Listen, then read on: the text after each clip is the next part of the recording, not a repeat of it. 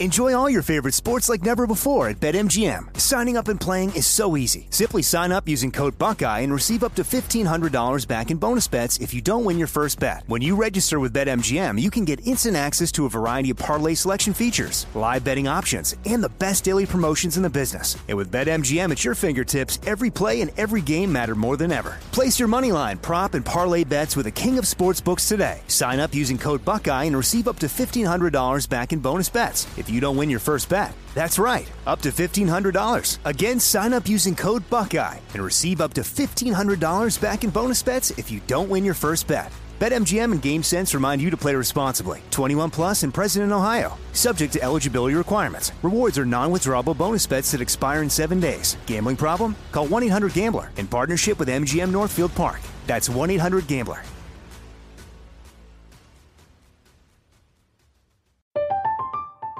I'm Katya Adler, host of The Global Story. Over the last 25 years, I've covered conflicts in the Middle East, political and economic crises in Europe, drug cartels in Mexico. Now I'm covering the stories behind the news all over the world in conversation with those who break it. Join me Monday to Friday to find out what's happening, why, and what it all means. Follow The Global Story from the BBC wherever you listen to podcasts.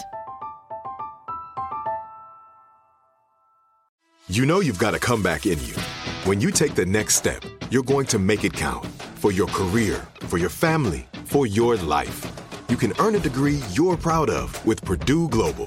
Purdue Global is backed by Purdue University, one of the nation's most respected and innovative public universities. This is your chance. This is your opportunity. This is your comeback. Purdue Global, Purdue's online university for working adults. Start your comeback today at purdueglobal.edu. When you buy Kroger brand products, you feel like you're winning. That's because they offer proven quality at lower than low prices. In fact, we guarantee that you and your family will love how Kroger brand products taste, or you get your money back. So next time you're shopping for the family, look for delicious Kroger brand products because they'll make you all feel like you're winning. Shop now, in store, or online. Kroger, fresh for everyone.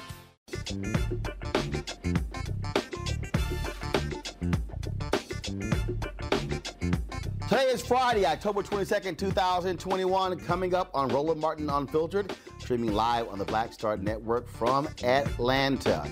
John Hope Bryant, he is the founder of Operation Hope. This week we will be in Atlanta with him for the eighth annual Hope Global Forum. We'll talk with John about what he achieved this week and also how he wants to lead an economic renaissance for African Americans and other minorities with Operation Hope. Also, folks, we have a fantastic interview with uh, le- legendary, iconic Ambassador Andrew Young, former U.S. Congressman, former UN Ambassador, former mayor of Atlanta. We talk about civil rights, talk about Dr. King, we talk about mission in life and purpose. First of all, he's amazing, smart, but also hilarious. You don't want to miss it. Also, folks, uh, Melissa Conyears-Ervin, she is the first elected city treasurer in Chicago. And we talked about how she is using the power of her office to ensure that African Americans are getting their fair share of private equity dollars and over the $9 billion pensions that in the city of Chicago. Also, for us, Ryan Williams, the co founder and CEO of The Gathering Spot, uh, a private club operating here in Atlanta, D.C., going to be opening in L.A., and how he is trying to connect people all across the globe. Also, on today's show, uh, I moderated one panel this week uh, about action that should be taken in the C-suite. We'll talk with you here from the CEO of Georgia Power and a top official of the National Urban League. Also, a fantastic panel discussion between John Bryant and Lisa Osborne Ross, who is the CEO of the powerhouse PR firm Edelman. She cut to the chase, honest and straightforward. Don't want to miss that conversation. And of course, folks, we'll show you the interview that I did 10 years ago with retired General Colin Powell when I was with TV One and when he was being honored by the NAACP. Of course, he passed away this week, and so we look back at that conversation. Folks, it is time to bring the funk on Roland Martin Unfiltered, the Black Star Network. Let's go. Whatever the miss, he's on it. Whatever it is,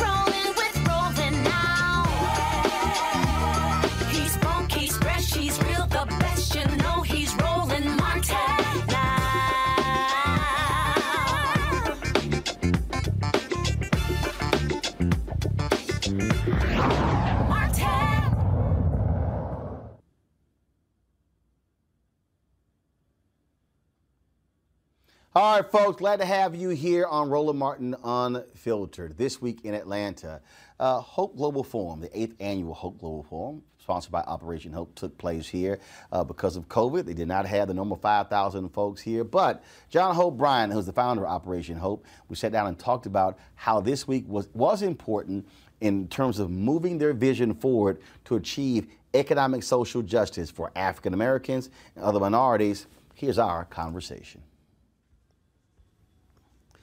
All right, John. So Global Hope, Hope Global Forum over. This was a totally different experience than the previous seven. You didn't have it last year. Uh, and We had it virtual. It's all virtual. it was virtual, all virtual last year, but this year uh, it, it was a hybrid. So, uh, your thoughts? Well, I, I think from the feedback I've gotten, I think it was spectacular for the audience, and f which is what it's all about for to inspire people. It was a different model. We, we with COVID and the Delta variant coming out, we didn't want to take any uh, chances on anybody's health. Yours, uh, Ambassador Andrew Young's the last living uh, senior lieutenant to Dr. Martin Luther King Jr., 89 years young. No, doesn't want to take any chances with. I'd be I'd be devastated if I did something to impair his health. You know, and all had these had billionaires next to millionaires, next to thousandaires, next to somebody trying to buy some air. I mean, it was every white, black, red, blue. Uh, CEOs of the biggest companies in the world, 90% of these speakers decided to come in personally. We gave them a choice between virtual or in person, and to my utter amazement, they said they wanted to show up. And the few who didn't show up, it was a scheduling conflict. Um, even Reggie Jackson was trying until late last night trying to get here. So I think that given that we we went from all virtual in few months in 2020 to we were going to do a meeting mostly in person, then Delta variant hit, we moved back to mostly virtual. We thought it would be 20% uh, in person and 80% virtual. And it actually flipped, at least on the speaker side, to 80 to 90% in person. The rest was virtual. We then had to make a decision about the audience, about the delegates. We've had 5,000 plus delegates before. Um, we decided to crunch that down, shrink that down to 400. Actually, it was 300, and we actually ended up accepting 800 RSVPs because everybody was somebody we, or at least they thought they couldn't. We couldn't say no to them. we don't argue over somebody else's importance. We, you want to be here, we want you here, and uh, it, it worked out beautifully. It wasn't too crowded, uh, enough for warmth. We talked about this, but you had we had these uh, labels. Uh, I think it was green for you can hug me or shake my hand. It was yellow for a fist kick or uh, uh, elbow or or And red was stay the hell back. say that red. There was, I'm good. right. Stay Just wave, way just over wave. there and wave. And it, it just really people respected everybody's distance. Uh, it was really quite beautiful. Uh, three days of magic in a bottle. I had someone post. We were we've been live for all three days. I had a And brother- honored to have you here, by the way. Always glad to be here. Brother posted. He said, he said, what does this do? He said, you know, what's the value? What what what comes out of this? Hmm. What, what answer that question? What is the value? The value uh, is the young brother who walked up to me on my way to this interview who said, This just changed my life. He said, I, I, I didn't think that anybody thought like me. I thought I was out here in the wilderness all by myself, trying to be an entrepreneur, trying to be a black man in tech, technology, uh, trying to own a business, trying to create jobs in my community, thinking that uh, social justice could be achieved economically. But I'm thinking I'm by myself. He came from Birmingham, Alabama, uh, at the recommendation of somebody else. He created a $2 million startup in tech. Even though he raised $2 million as a young black man, he clearly, as I looked in his eyes, had what it took to succeed. He felt like he was all alone.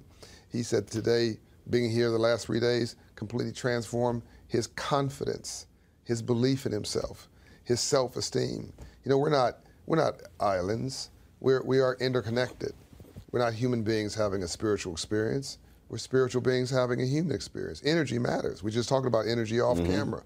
Um, giving people permission to dream. You know, we're, you and I were growing up, capitalism was a, was, a dirty word. You go to church, making money was a dirty word. What we are learning is it's not money's not evil, it's the love of money that's evil. What we're learning is that capitalism is not bad, it's bad capitalism, like slavery, which was bad capitalism. That's evil. Uh, but but when, and, and, and it's good to, to, to see three days of consistency black, white, up, rich, poor. You don't know what political party they're from. Everybody's saying the same thing, and uh, and it, they're saying what they're doing. So this is not some kumbaya party. $100 million committed by Twitter. That's gone to black banks. Well, that's material. The profits from that created five Hope Inside locations of Operation Hope inside of black banks. That's material. SunTrust CEO showing up, sorry, Truist CEO, formerly SunTrust, Bill Rogers today, announcing we're going to be in a thousand Hope Inside, uh, Truist branches for Hope Inside. That's unbelievable. They only have 2,000 branches. Not only, they have 2,000 branches, making us 50% of all branches. When you create these events, you create a timeline. You create a deadline. You create a sense of expectation that, uh, okay, I need to do something by that date. Right. Because I'm going to be held publicly accountable. We call this a, a, a, a- an annual meeting for the people. Mm-hmm. And because Operation Hope is owned by the people, uh, because we're a nonprofit, the public has a right to know what we're doing, what, what we're doing with their money that is invested in Operation Hope.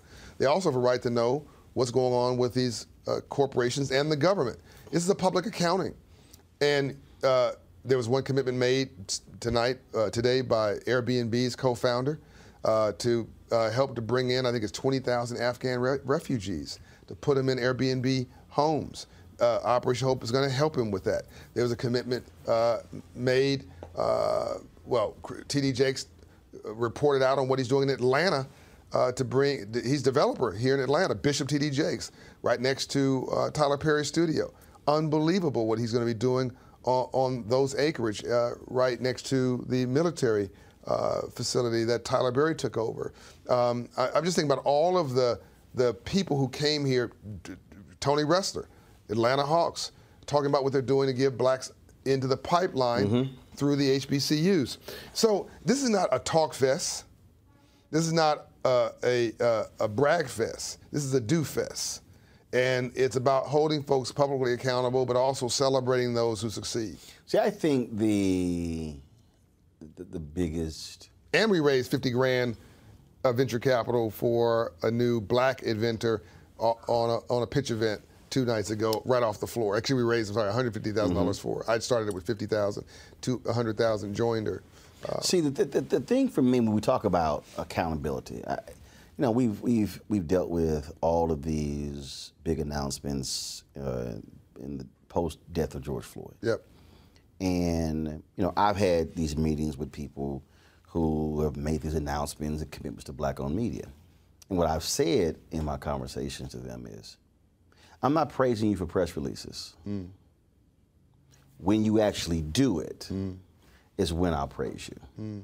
And I was talking was talking to uh, the CMO of General Motors and, and, and their whole advertising team, Carat Dentsu, and I said, I'm gonna just be clear. I said because I think one of the things that we have done as African Americans, we have praised folks for small things that made us feel good. Oh, this this, this one brother, one sister got appointed. Okay, but it, which which which is great, it's appreciated.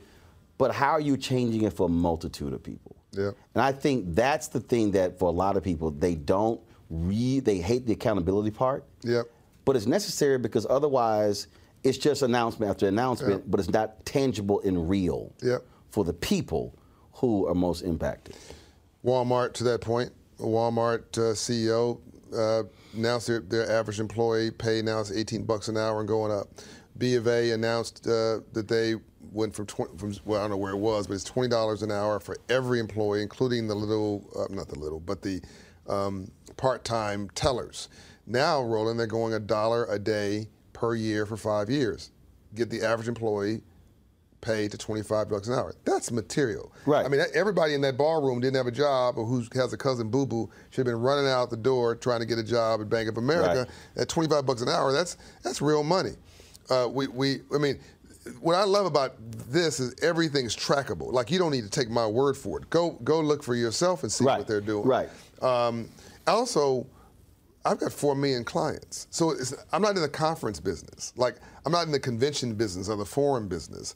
I'm in the do. I'm in the transformation of mm-hmm. life business and mm-hmm. the scaled mm-hmm. impact business and maximizing human potential. All this is is a annual accounting of what we've been doing all year round. This so it makes us a little different than most organizations. You have a motivational speaking group, and that's what they do. You have an, a, a, a- an operating nonprofit, and that's what they do. We are a bit of a blend.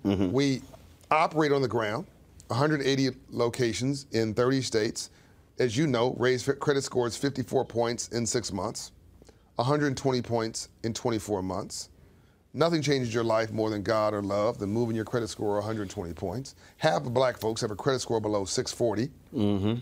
which means half of us are locked out of the free enterprise system. You can be the nicest person on the planet, go to church every Sunday, be gracious and kind.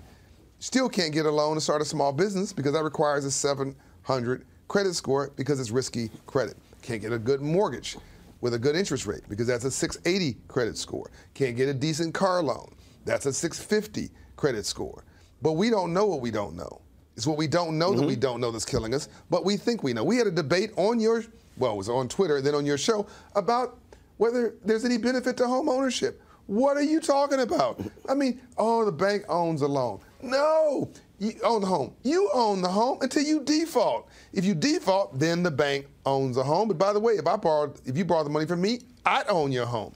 So that's not a miracle. But if you own the home and you understand financial literacy, which is what we're teaching in these Hope Inside locations, you own the appreciation, you own the depreciation, and you own and you get a write-off of every mortgage payment for 20 of the 30 years because most mortgages are interest payments, which means that's the best way to get wealthy in America is owning a home. But only 41% of us are owning a home. So this work on the ground, we created 3.5 billion dollars of homeowners and small business owners at Operation Hope before we even showed up at a forum. So I could get a little de- defensive or cocky about. Uh, it's not my nature. It's not my style. But I'd. Re- but what I, I, about a statement of, "Gee, is this important?" I'd rather reframe it and say, "When you got the power, you don't need to use it." I've got nothing to prove. We proved all that we do every day of our work. This is about you. This is about you. This is about all of you and giving you access to what I already have. But see, here's why. Here's why. One, why I get the question. Why I have no problem even answering the question. Oh, I love it. Because I love constructive. Because here's actually, it's not even to me. It's not even constructive criticism. What it simply is is to your point earlier. When you don't know, you don't know. Because part of the problem is that I dare say 90, 95% of the conferences and the gatherings are talk fest. Well, and, and, and as somebody who's moderated Right. a lot of these conversations, Right. I'll go on these panels and I will go, okay, we were here last year. Where's the meat? What the hell changed? Right. Why are we having the same conversation that this year that we had last year? Right. And in fact, I've done, I do sessions now where I say at the outset, okay, we're gonna spend, if it's an hour, we about to spend 10 minutes on the problem Right. and the other 50 minutes On the on the solution. solution. That's right. As opposed to normally what happens Yeah. is 50 minutes on the problem. Admiring the problem. And oh, it's this, it's that. We can't do this, we can't do that. Yeah. And then it's 10 minutes left, and now you're trying to hurry up to get all five panelists laying out um, what the solutions are. Because for me, that doesn't help anybody. To me, you should walk away from a conference Yep. and be able to implement something short term immediately. Do you know why we do that, Roland? There's a reason why. We mean well. Our people are, uh, we've been doing so much with so little for so long, we can almost do anything with nothing. We are an incredible people. When the rules are published and the playing field is level, we kill it. Professional sports. the arts. I mean, we're even killing it in tennis, golf, and F1 racing, and NASCAR, places we've never even showed up. This capitalism and free enterprise thing, which is the whole game, is what we don't know that we don't know. Right. And versus acknowledging and admitting, I'm clueless here. I need some help because God gave us two ears and one mouth, so we listen twice as much as we talk. We fake it. And, and, and or worse, we specialize in the thing that we can actually control, which is the problem. The, the problem narrative is easy. It's easy to be a critic, right? So there, and, and here's worse. There's three, uh, there's three mentalities. put this in the book, my book up from nothing. A surviving mentality, a thriving mentality, and a winning mentality. Now, anybody looks at you sees a winner. You're, you knew you were a winner, knew they were a winner before they ever won anything. A winner knew they were a winner before they ever won anything. And a winner is a builder. You built a company. You built you built an infrastructure. You built a system. You built a portfolio. You're building your life. You built a brand up from nothing. And you're infecting everybody. I walked in your studio, and everybody's got the same building ethos, the same sense of humor, the same energy, the same sense of love as you do. You're building a character and a culture. The opposite is also true. You hang around nine broke people, you'll be the tenth. So builders, winners are builders. Then the survive, the thriving, that's the middle class. Those are getting people. Get me a promotion. Get me access to a country club. Get me a vacation. Get me right to vote. Get, it, it, that's the majority of America. The, the third group is the problem. Mm-hmm. The third group are the are the folks with a surviving mentality in a thriving world. Who are spect? uh, We talk about who are spectators. who are spectators, who are experts at what they are against, not an expert at what they're for. And so now you're you're admiring the problem because that's what you understand. And when you go into a barber shop in a in a in a 700 credit score neighborhood, black or white, they're talking about their ideas and, and they're uh, talking about how they're going to move on those things. You go to a barber shop in a 500 credit score, equal brilliance but bad culture. They're talking about other people. You go to a winner's winner's barbershop. Here's what I'm doing. You go to the barbershop of the where people feel defeated. They talk about other people, either celebrities or or or, or people they admire, but also often. I don't like Joe. I don't like, you know, I don't like Roland Martin. Well, let me tell you something. If Roland, I don't understand people, why, how could you not like anything here you see? You should just be like, this is amazing. It's cool. You may not even like how he does it or how I do it, but it's like, you know what? They're succeeding. They're killing it. All you should be is, that's fantastic. But if I don't like me, I'm not to like you. If I don't feel good about me, mm-hmm. it's hard for me to feel good about you. If I don't respect me, don't expect me to respect you. If I don't love me, I don't have a clue how to love you. And here's the big one if I don't have a purpose in my life, I'm to make your life Right. a living hell. Always great to talk with my man John. All right, folks, when we come back, my interview with Ambassador Andrew Young. Man, first of all, it's always great to talk with him, but the stuff that he broke down, civil rights, going back to the past and then present, you do not want to miss this conversation. Right here, only on Roland Martin Unfiltered on the Black Star Network.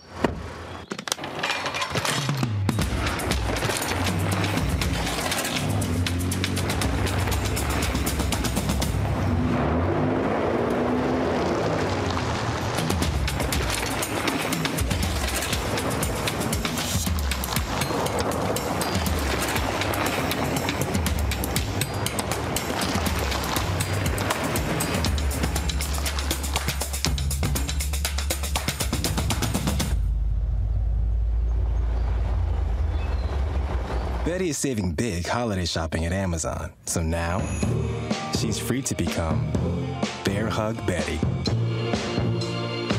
Settle in, kids. You'll be there a while. Ooh, where you going?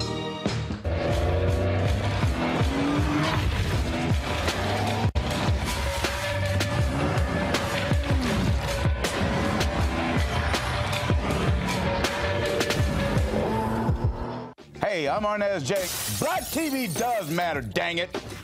Hey, what's up, y'all? It's your boy Jacob Lattimore, and you're now watching Roland Martin right now. Eee. Stay woke.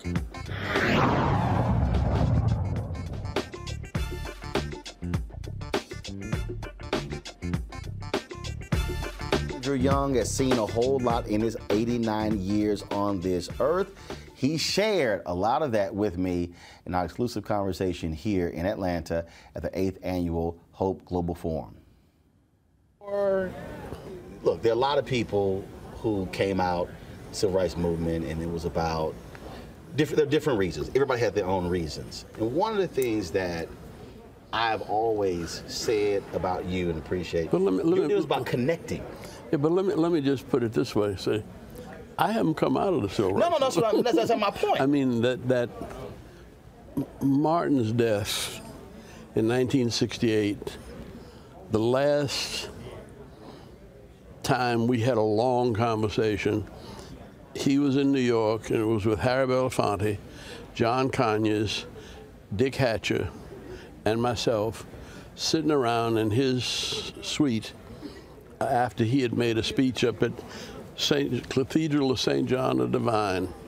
In fact, I'm going there this Friday to do a memorial for Dave Dinkins, uh, Saturday, and uh, but it was after that, and the whole conversation was, how do we get the energy of this movement into politics? We ought not have to have a thousand people get out in the street raising hell just to get a simple decision made. See? And the answer is that we need to get people elected to public office who come from this movement mm-hmm. and who really will come to us who have that consciousness. and see what Yes. it is we need to do Yeah. to keep the movement going. And of course, I'm not even prejudiced, I'm just a realist. Everything that's in this bill that they fussing about with Joe Biden and everybody that's the sort of thing that Dr. King was talking about in 1968 before he was killed. See, there, no reason why there isn't free college education in community colleges.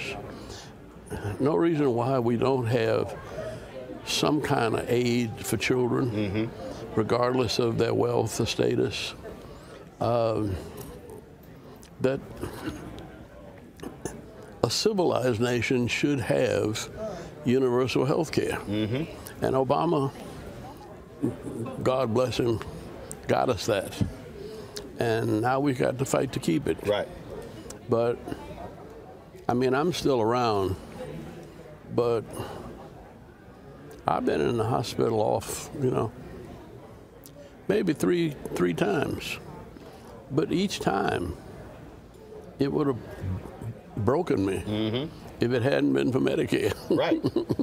yeah. But you made the point about those who have consciousness, who were in the movement, but who still have the consciousness, they're just simply in another different area. Yeah. That is the piece that uh, your relationships with corporate America, and when you Delta and Coca-Cola and others, also the connection. That is your deal is you, you put it Well- together. Well, that's what, what Operation Hope is, is is trying to do, and that's, I mean, when we started SCLC in 1958, they adopted the slogan to redeem the soul of America from the triple evils of racism, war, and poverty. Well, that's what this is about. Um, redeeming the soul of America from poverty. And homelessness is poverty. See? And in Atlanta, half of the people that are on the streets homeless are veterans. And that shouldn't be. Never. See, because Not with the billions we spend on defense in this country. But the veterans coming back didn't get the personal care right. that they could have or should have gotten. they didn't have the institutional connections. See, they, they joined in school, uh, you know, and, and they, like I, I always see this uh, uh, veterans insurance. See, and my brother gets it because he was a lieutenant in the Navy. And uh, I got put out of ROTC. but it wasn't, it wasn't for misbehavior. I broke my arm when I was four years old. And I can't turn my hand over because they said it without giving me any anesthesia. And my daddy said, look, these white folks are not going to treat you right. But he rolled up his handkerchief and he said, bite down. He said, it's going to hurt like hell, but it's not going to hurt any less if you holler. He said, so let them fix it and take it like a man. See, and I'm four. Well, I always thought of that as punishment, segregation. But it kept me out of Korea. you like, appreciate that. Uh, I mean, the Lord works in mysterious ways. That I'm, I've been kept here for some reason. See, and I just try to do the best I can to find out whatever what is that reason today that I'm supposed to be here. That's the thing that is. Um, I had a young sister came up to me earlier, uh, I, and she said, "We were here a few years ago. We were, it was some no, it was another event, and she she said I, I didn't feel as if I belonged. Why? And no, she just said I felt that, and she said you spoke to me, and you said, no, you do, and I, and and she said something I told her, and I can't remember.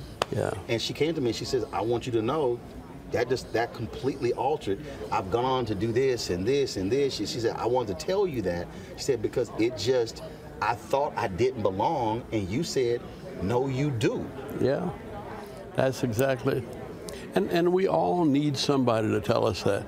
Not only do you belong here, but you belong here to do one, two, three, four, five. Right, right. well, that's what, because she asked me, because she's, I told her, I said, you know, this.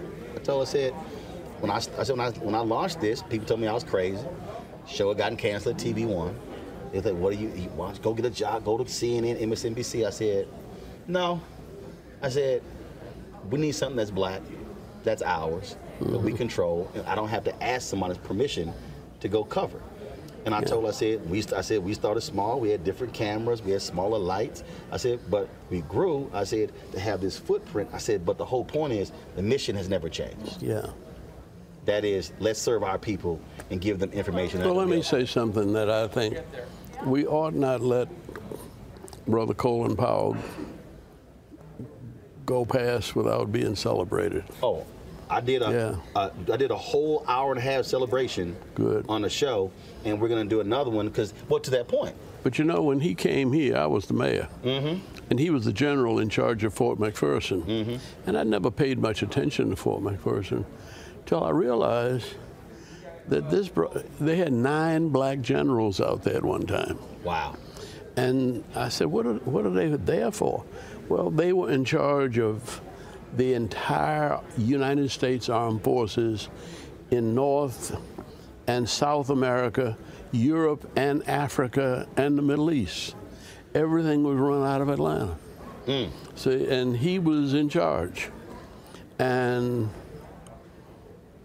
I never paid much attention, but he called me and said, you know, I, I really would think like you to go down to Fort Fort Benning, and uh, he said we're graduating about 1,500 young officers, non-commissioned officers, sergeants, and he said we got a sergeant school down there. We're training sergeants from all over the world. He said I wish you would go down there and talk to him. And lo and behold, I did. But uh, they put me through just about everything. I was younger then and in much better shape. I did everything but jump out of a, a, a parachute. And I said, no, that's George Bush's thing. I, I'm, I'm perfectly safe on the ground. and, uh, but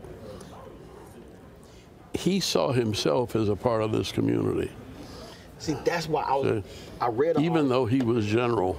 I read an article the other day, and I Kevin Powell, who's our frat brother, and, he, and I disagree with him in this. He said he felt that Colin Powell did not embrace his blackness, was not a part of us. He's full of shit. And I and I, I read the and He I was going to text. I'm like, I, Kevin, I disagree with you. No, he, but he, he, look, this man knew who he was. You can't grow up in the Bronx and think you something else. See, and and he, well, I happen to have been on the committee that uh, got President Carter to appoint uh, Clifford Alexander as the Secretary of the Army. And President Carter gave Clifford Alexander the c- suggestion that the command officers in the military ought to look just like the soldiers. And he said, when you start appointing generals, he said, we ought to have about the same percentage of black generals as we have black soldiers. And he just made that uh, casual comment. And Cliff took it seriously. And they sent about 10 or 12 lists. And Cliff would look down the list and see how many black generals there were. And he'd send it back. Not enough. Bob Brown told me he did that when he worked for Nixon. Yeah. And again, when I interviewed Bob and I, when I read Bob's book, it was one of those things that, and I, here's what I think the deal was. I think that a lot of people, because Colin Powell is a Republican, but I've, you've known a lot of black Republicans like I did. Well, we were were brothers all, and sisters. We were all black Republicans when I came to Georgia. Because it was the Abra- it was the Abraham Lincoln Abraham Republican Lincoln Party. Republican Party. So the Black and Tan Republican Party was the name of it. Mm-hmm. And and here's the thing. It was Maynard Jackson's grandfather that said, "We need you to run a voter registration drive down in Thomasville in Beachton." And I said, "I'll be glad to, to do that." And I, I never thought it'd be any problem. Uh, and I had him coming down there to speak. And the Saturday before he was coming down to speak when we were starting to drive, I was driving from Albany, Georgia, back to Thomasville through a little town called Doe Run, Georgia. And we, I came around the curve. I had a little Nash Rambler, and it looked like they had a thousand folk hanging out at these stores in Doe Run, Georgia, and they all had their white sheets and their pointed hats. and I said, "Oh Lord, what have I gotten myself into?" And I had between three o'clock in the afternoon and six o'clock that night before they came to town to figure out what I was going to do. Now, my first thought was, I'm gonna talk to them if they come mess with me, but I want my wife to sit in the uh, window with the rifle. and she was a very religious woman, and A religious woman who could shoot. She could shoot. she really could. In fact, we uh, we on the way down there, we, we we stopped somewhere. There was a shooting gallery. She had 19 out of 20 moving targets. You like, I'm good. So, yeah. but but she said, no, I can't. Uh, I can't point a gun at a human being. I said, baby, that's the Ku Klux Klan. and she said, and you're a preacher. I said, what's that got to do with it? She said, everything. If you ever forget that under that sheet is the heart of a child of God, you need to quit preaching. I said, damn, woman, where, where, you get all this from? Well, she had, she had been to a little college in Indiana where she had studied New Testament nonviolence. And she, that was before I got to be committed to nonviolence. Right. And so I said, but look, this is a raggedy house. All they have to do is throw a firecracker up here, and we go up and smoke. And we all dead. And she said, so? I said, so? I said, we got a three-month baby, and you, uh, uh, are you ready to die? She said, don't you preach about the cross and the resurrection. She said, if you're scared to die, you need to get into another business. I said, damn, woman, where do you get it? And she said, no, stop and pray and think. See, and that was really wise advice. Mm-hmm. Now, coincidentally, she came from the same little town in Alabama that Coretta Scott came from, Martin White, Martin Mhm. King's wife, and her parents talked the same way. See, they burned Coretta's house down when she was 15, and her daddy made her pray to forgive the people who burned it down and not to hold any hatred in her heart. So these were some interesting and unique black women. and, and Juanita Abernathy was from that same county. Wow. See, and so uh, the Lord had put a hookup together. Yeah, yeah, yeah. but it, it anyway. I picked up the phone and called the mayor, and he put me on the phone with the Sunnyland Packing Company and Flowers Bakery, the two largest employers in South Georgia. And both of them said, look, we don't want any race trouble down here. They have the right to vote. And sheriff, you need to see to it that nobody bothers them. But the Klan has the right to have their parade, but only in front of the county courthouse. And you can let them keep them on the county courthouse block. Don't let them go through the black community. And, and this was in 1956 mm-hmm. and Eisenhower was running. And Eisenhower used to come down there to play golf and shoot quail. And most of my church members knew Eisenhower. So they told me I was voting Republican. And I said, why? And they said, because if he is elected, there are no white Republicans. We get to nominate the federal judges. Mm. See, these were not educated folk, but they were smart folk. Mm. See, and do you know that this was 1956? The well, 54 or 56. I got there in 54, and um, every single judge that we recommended to Eisenhower, we we picked the smartest and the best white folk across the South. He appointed them all.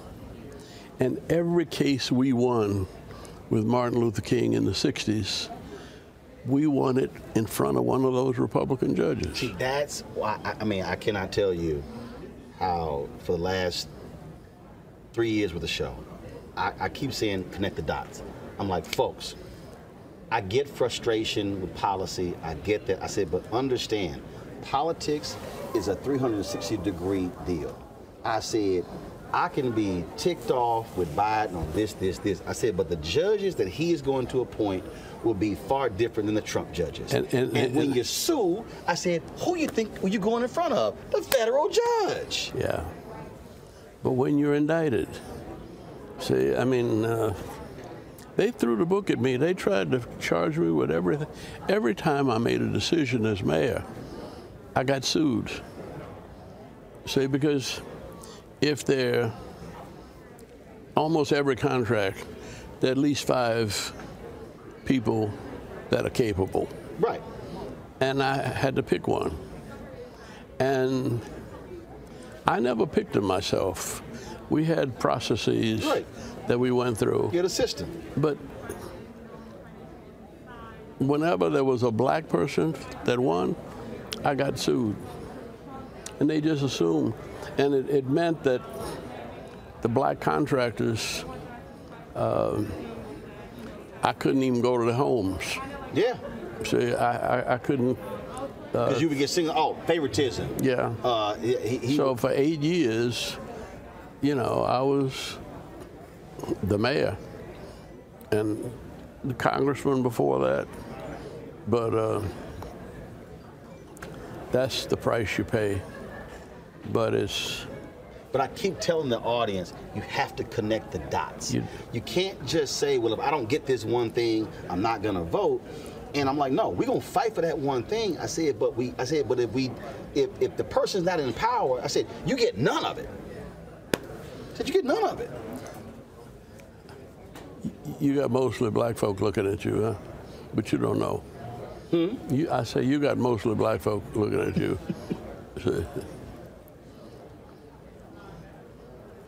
if you don't vote, one way or another, you're going to get fucked. I can't make it any plainer than that. That's why the show's called Unfiltered. Okay. no, we're fine. See, that's all the difference. I don't have to bleep that because I own it.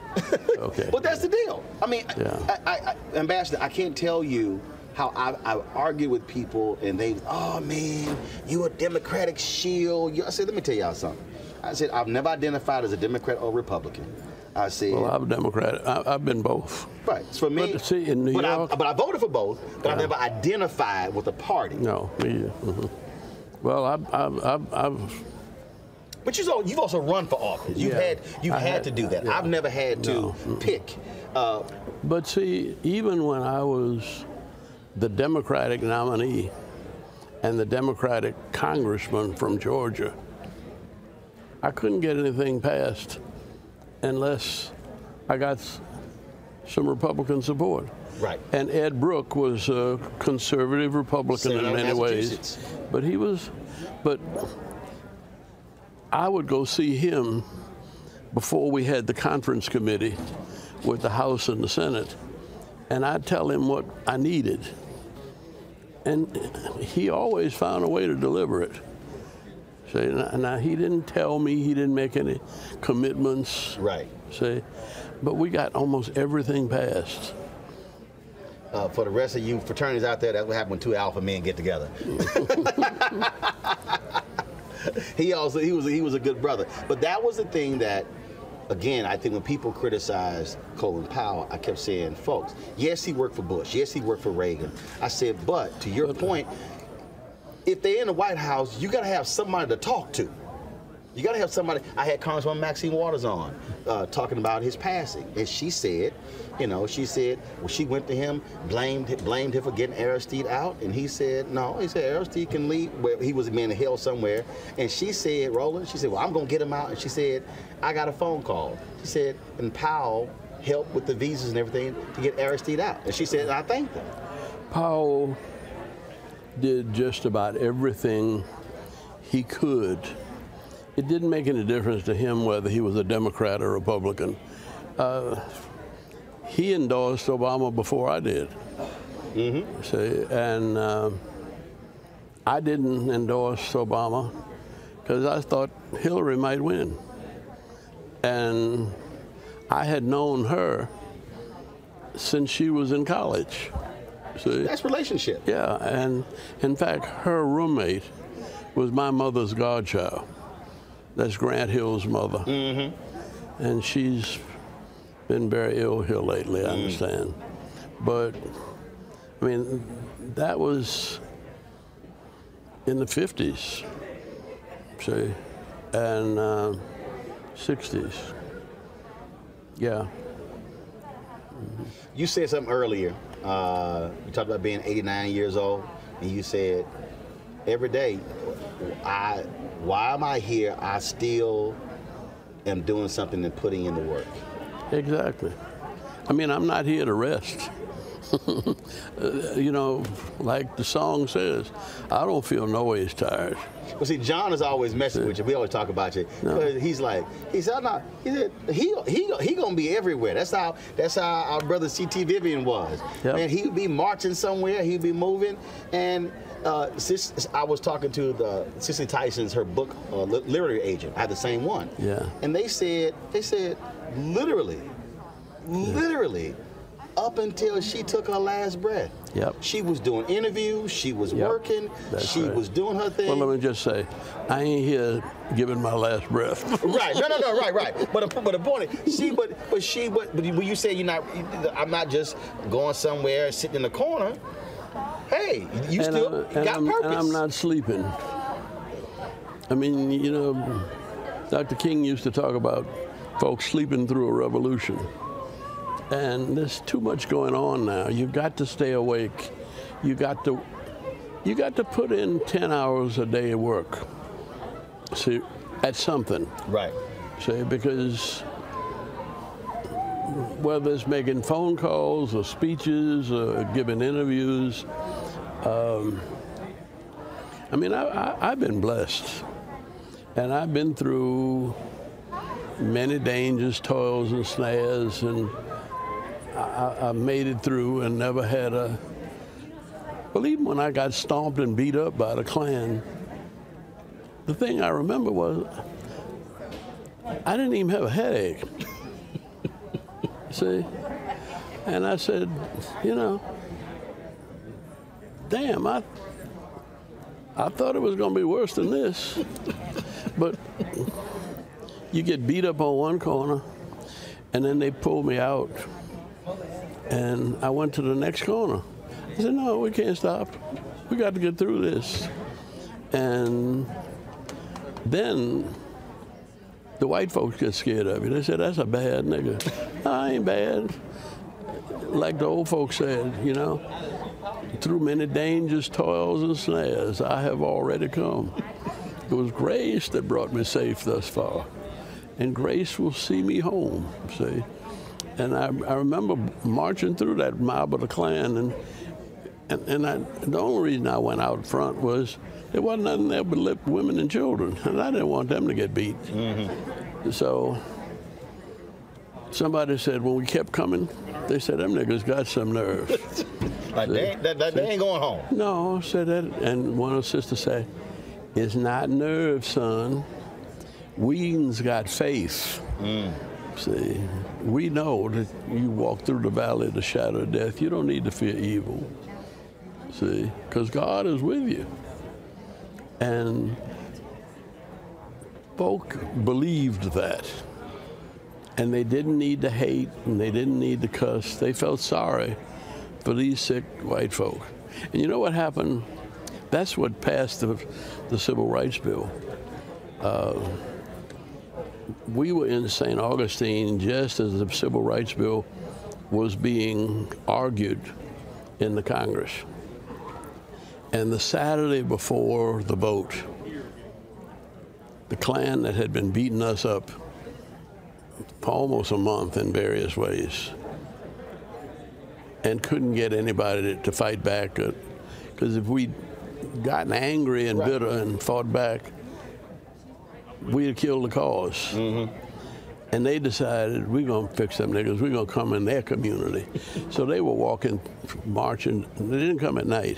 Right. They came in the daytime, but they had on the sheets and everything. And we knew they had the guns and everything under there, but I didn't know what we were gonna do. When they hit that street coming through Lincolnville, black folk were lined up on both sides of the street, and they started singing "I Love Everybody." I love everybody in my heart. You know, you can't make me doubt him because I know too much about him. That's why I love everybody in my heart. See, I said that niggas is bad. I said that's God's children.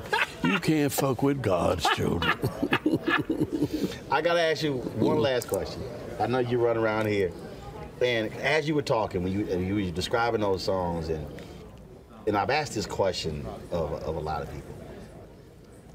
Sh- sh- share with the audience what black love feels like. Now, love everybody, but I'm talking about when your people come up to you Well- and they say, and when they embrace you, when they say, Ambassador, what you mean. What, what is?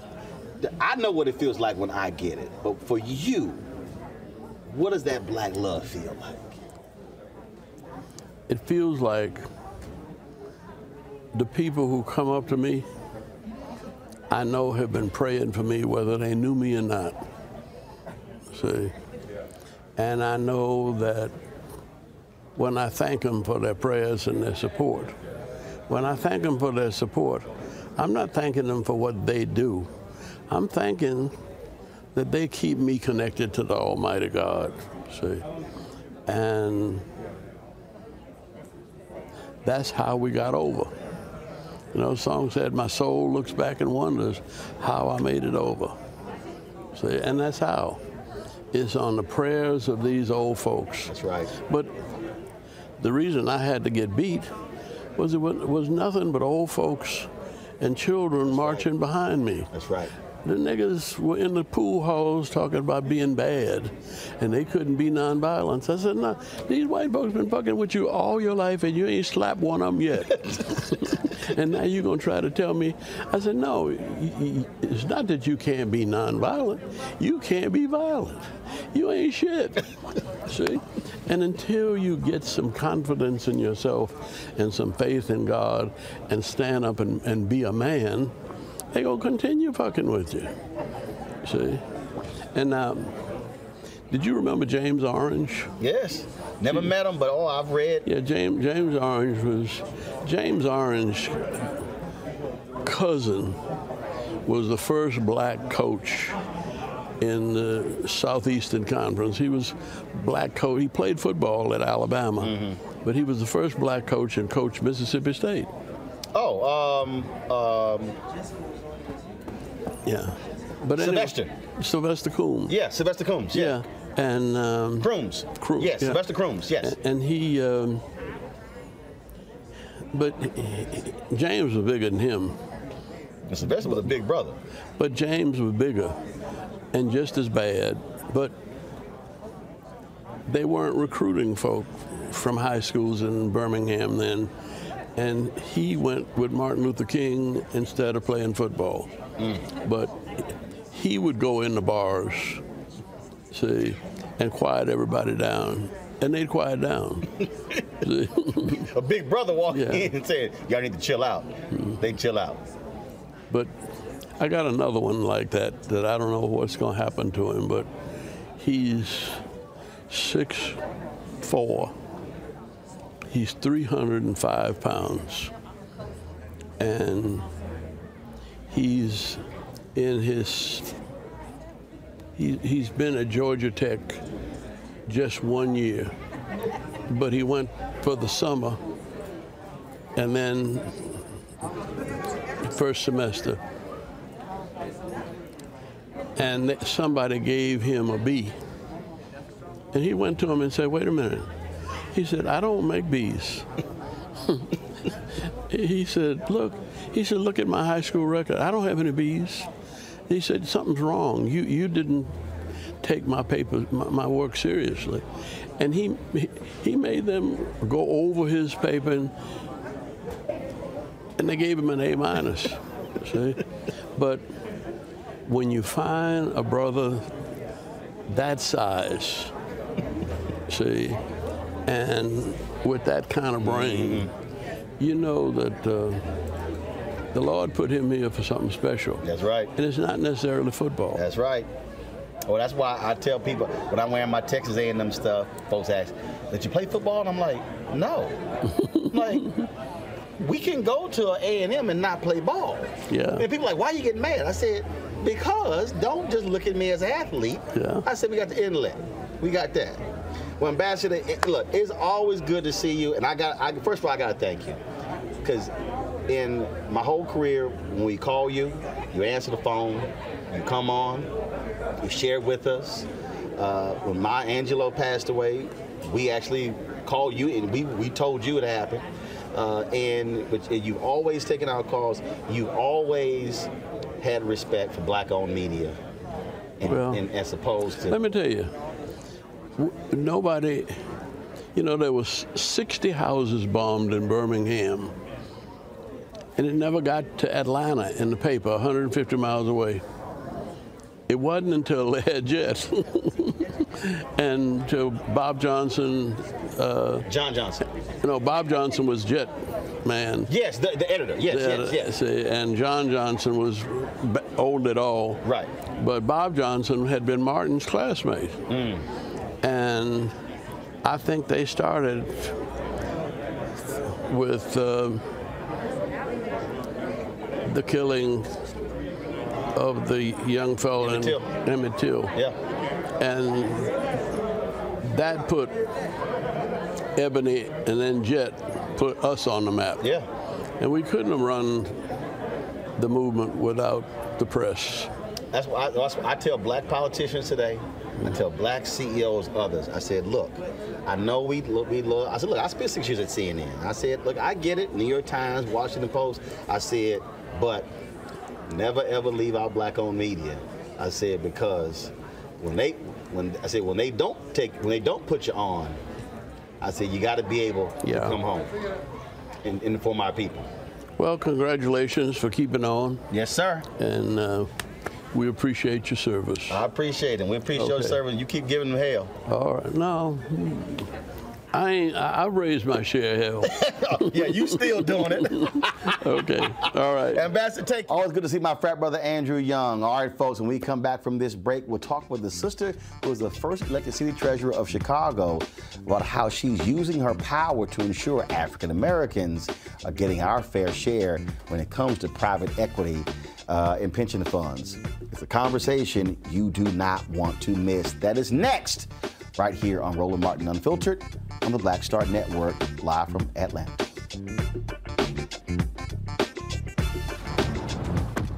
Oh, that spin class was brutal. Well, you can try using the Buick's massaging seat. Oh, yeah, that's nice. Can I use Apple CarPlay to put some music on? Sure. It's wireless. It's something we all like. Okay, hold on. What's your Buick's Wi-Fi password? Buick Envision 2021. Oh, you should pick something stronger. That's really predictable. That's a really tight spot. Don't worry. I used to hate parallel parking. Me too. Hey.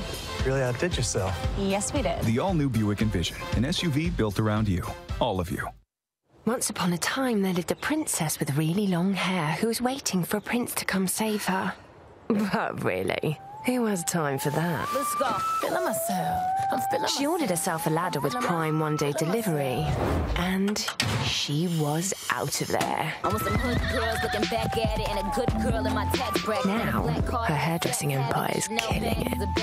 And the prince? Well, who cares? Prime changed everything. Left, but I'm back at it and I'm feeling myself. Hey, what's up, everybody? It's Godfrey, the funniest dude on the planet. Hi, I'm Israel Houghton. Apparently, the other message I did was not fun enough. So, this is fun. You are watching. Roland Martin, my man, unfiltered.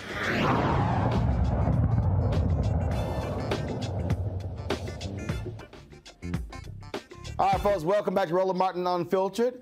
Uh, we are here in Atlanta. Folks, uh, Melissa Conyears-Ervin uh, is the city treasurer of Chicago. You may say, okay, what's the big deal? Folks, uh, she oversees $6 billion when it comes to the city pension fund. And so sh- we sat down and she made it clear that she's learned a whole lot uh, since she got the job.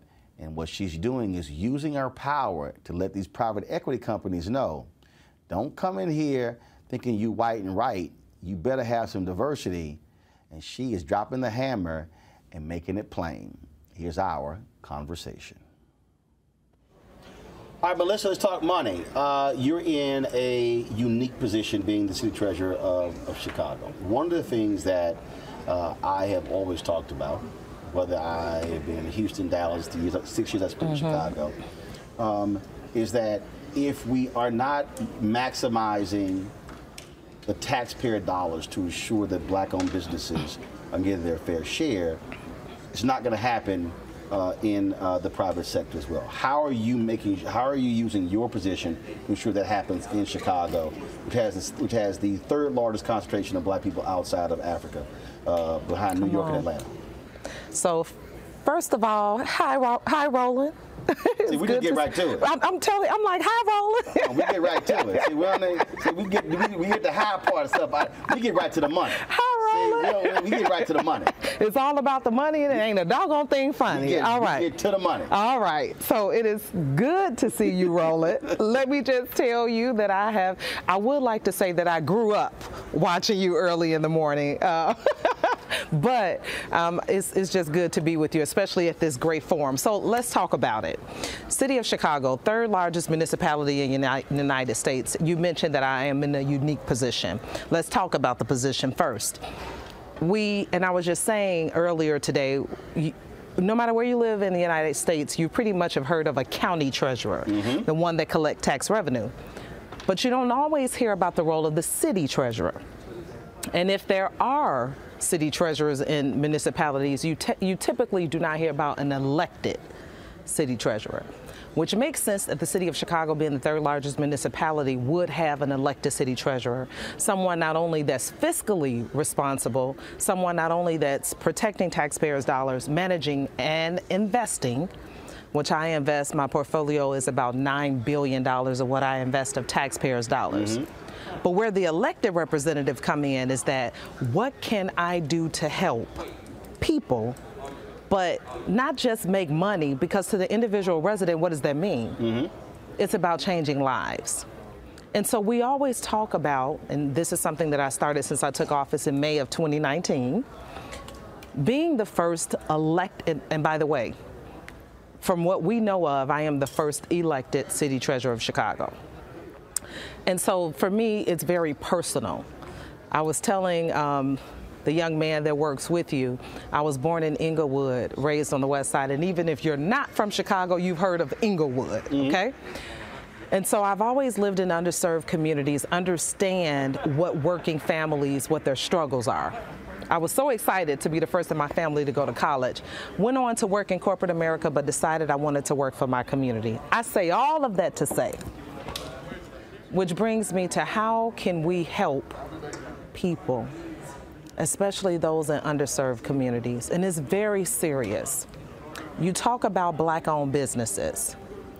I look at not only black owned businesses, but also residents that just want to be able to purchase their own home. Mm-hmm. For me, my mission is building generational wealth. Mm-hmm. How do we help to do that? Purchasing homes, helping entrepreneurs. And so there's a, a just a, a, a myriad of things that we can talk about today. But for me, as the treasurer, it is getting money in the hands of small business owners and residents that aspire to purchase homes. During the pandemic, which since I took office in May of 2019, most of my work has been during the pandemic. Mm-hmm. During the pandemic, we really wanted to help small business owners, and I was so proud to commit up to $50 million to help small business owners. We were able to provide loans from, from very little, very little interest rates to small business owners in Chicago, and I was so proud that over 50% of the loans provided went to businesses on the south and west sides of Chicago. And even if you're not from Chicago, you know primarily what the makeup is for the south and west sides of Chicago. See, the thing when I talk about elected officials, you have a considerable amount of leverage. And uh, I think uh, historically people have not properly used the leverage. You talk about that $9 billion, okay? And we have these conversations that are going on right now. And in fact, I believe, I think Crain's uh, had a story just the other day. We were talking about the lack of diversity Yes. in private equity. Yes. Oh, yes. But I keep reminding folks, private equity's money is coming largely from pension funds. Those pen, oh, I know the game. And so those pension funds are are made up of black and brown workers. And so we're having this debate up here with how can they diversify when it needs to be no, no, no, no, no. You're not going to get our money unless you diversify. Can I talk about that, Roland? Yeah. Okay, so as the city treasurer of Chicago, not only am I responsible I mean, Roland, you just on my street. Not only am I responsible for managing the $9 billion taxpayer portfolio, by the way, you use the word leverage. That is my daily conversation. Leverage. Yeah, because they want your money. And so what I say is, I have $9 billion or acting on behalf of taxpayers. We have to leverage it. So I'm working to change behavior with the banks, with the brokerage firms that we work with within the treasurer's office. But while I'm changing behavior, on the other hand, I have to work with the residents to financially empower them to prepare them. Right. Right? For the change of behavior that we're doing with the banking institutions. But in addition to being the treasurer managing that portfolio, I also, and you didn't even know this, and you're just talking about pension funds. I also am the only elected official that is a trustee on the board for all four pension funds in Chicago municipal, laborers, police, and fire. And that and, and that that's total what? How much? About $8 billion. Right. And for the people who are watching who don't understand, uh, it is pension funds that actually powers Wall Street. When you talk about what folks are investing in, private equity. All these people, that's where the money is coming from. And what we have seen is uh, Blueprint Capital, they're suing the state of New Jersey Mhm. uh, for that, that very reason. You've got companies like BlackRock and others that are, that are pretty much uh, uh, all white, uh, and they are controlling this. They're the ones that are driving Silicon Valley, driving the investment. And what I have long said, New York State, uh, uh, Carl McCall did this when he was in New York State. They made it clear: if you want our money, we want to see what black law firms are you using, what black are are you partnering with black private equity, who are who are on your boards of directors, and it's real simple. They're not going to change unless unless you say. I ain't giving the money up unless you change. I mean, that, and and that's what I mean by how, how we have to leverage political power. Absolutely. That changes because now what happens is you force them to change who they invest with, the makeup. Now all of a sudden, create opportunities are being created. So let me tell you this. Oh my gosh, I'm getting excited. On the pension fund. See, normally you, don't get this excited talking about money. Come on. You better know, Roland, on the pension fund, there is no organization that come, comes before the board knowing that I sit there. The word, and by the way, the word gets around fast. When you're talking about money, word gets around mm-hmm. fast. Because they need it. The word has gotten around that in the city of Chicago, if you want to do business with the pension fund in the city of Chicago, you need to know that there's a city treasurer that sits on the board that is going to not only ask you tough questions, but is going to be influential with the vote to determine if you will get that deal. So let me tell you what I've seen. I've only been there since May 2019. When I first started, I was floored. No one looked like me that came mm-hmm. before the board. We're talking about millions of dollars in transactions. When I tell residents, especially on the south and west sides of Chicago, the amount of money that we're transacting, I said, you you haven't seen this type of money that I'm talking about, right? Easily $50 million, 25, that- I mean, is- which- easily. which, is nothing. Easily for a I mean, deal. Right. For that's what I'm one deal. These these are small. For them, these are these are really small deals. And, and- and I'm talking about that's one deal, right? They're building more, and they're also working that if they get one pension fund, you better understand that they're going to try to go to others, Yeah. right? We're helping their resume. So the word has gotten. So when I first got in office in May 2019, I was floored to see that people coming before the board not only not look like me, but then I started asking question Roland, questions, Roland. I said, um, "Talk to me about the employee demographics of your organization." Okay. Then when they started to talk to me about it, I said, now I want to see your chart. Yeah. And I want to see Mid-level, senior C-suite. level, C-suite. Because I know they did. They probably gave you the numbers, which really were your low-level position where most of the black folks are. Roland. No, no, no. Let me tell you what they had it as. A category of other. Uh-huh. Wait, so first of or, all, or diverse, or minority. Whereas, why I keep telling people, no, no, no. No, no, they spell it out. I need to see black, Hispanic, right, white. This is Right. this is what I see And now. Don't throw the women in the minority. Come on, go ahead. Okay. So now, after two years, the word has gotten around. Not only will I look at your employee chart, okay, and I'm looking for if there's other. First of all, you only got two percent black, Right. And the two percent is another. What, what what exactly is other? Do they sweep the floors? What do they do? Yep. Right. So now I'm looking at. I, want to know what is your percentage black, what is your percentage Hispanic, and then I also want to know what level of mm-hmm. executives they are. So here's what's happening. The word has gotten around. Um, I am so grateful. I always say that you are in a position for a reason. Leverage it to help the people. That's what you're elected to do. How can I hand over taxpayer? Most of the pension funds, by the way, are funded by taxpayers' dollars. Yes. How can I turn over taxpayers' dollars to organizations that do not respect the makeup of Chicago? How can I do that? I can't. Right. Not how I was raised. And so we have those tough conversations. And so now we are at a point that even just two years in, and there's more to come, Roland, you're going to hear more. Organizations know for a fact when they come before the board, they are going to have to answer.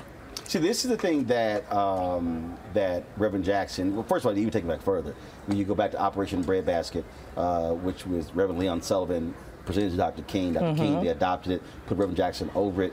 Uh, that created opportunities in the late 60s and the early 70s, which he's also been doing with a lot of these companies because that's when Rainbow Push was taken when they were they, when they were taking when they were buying shares in companies, which then gave them an opportunity to go speak at shareholder There you go. And so What we now have is with these publicly traded companies, now you got you get the whole push, like Enterprise and others in the 80s, to get black people on boards of directors. What I am now arguing right now is, are those black people sitting on boards of directors, are you personally benefiting or are black people benefiting? Mm.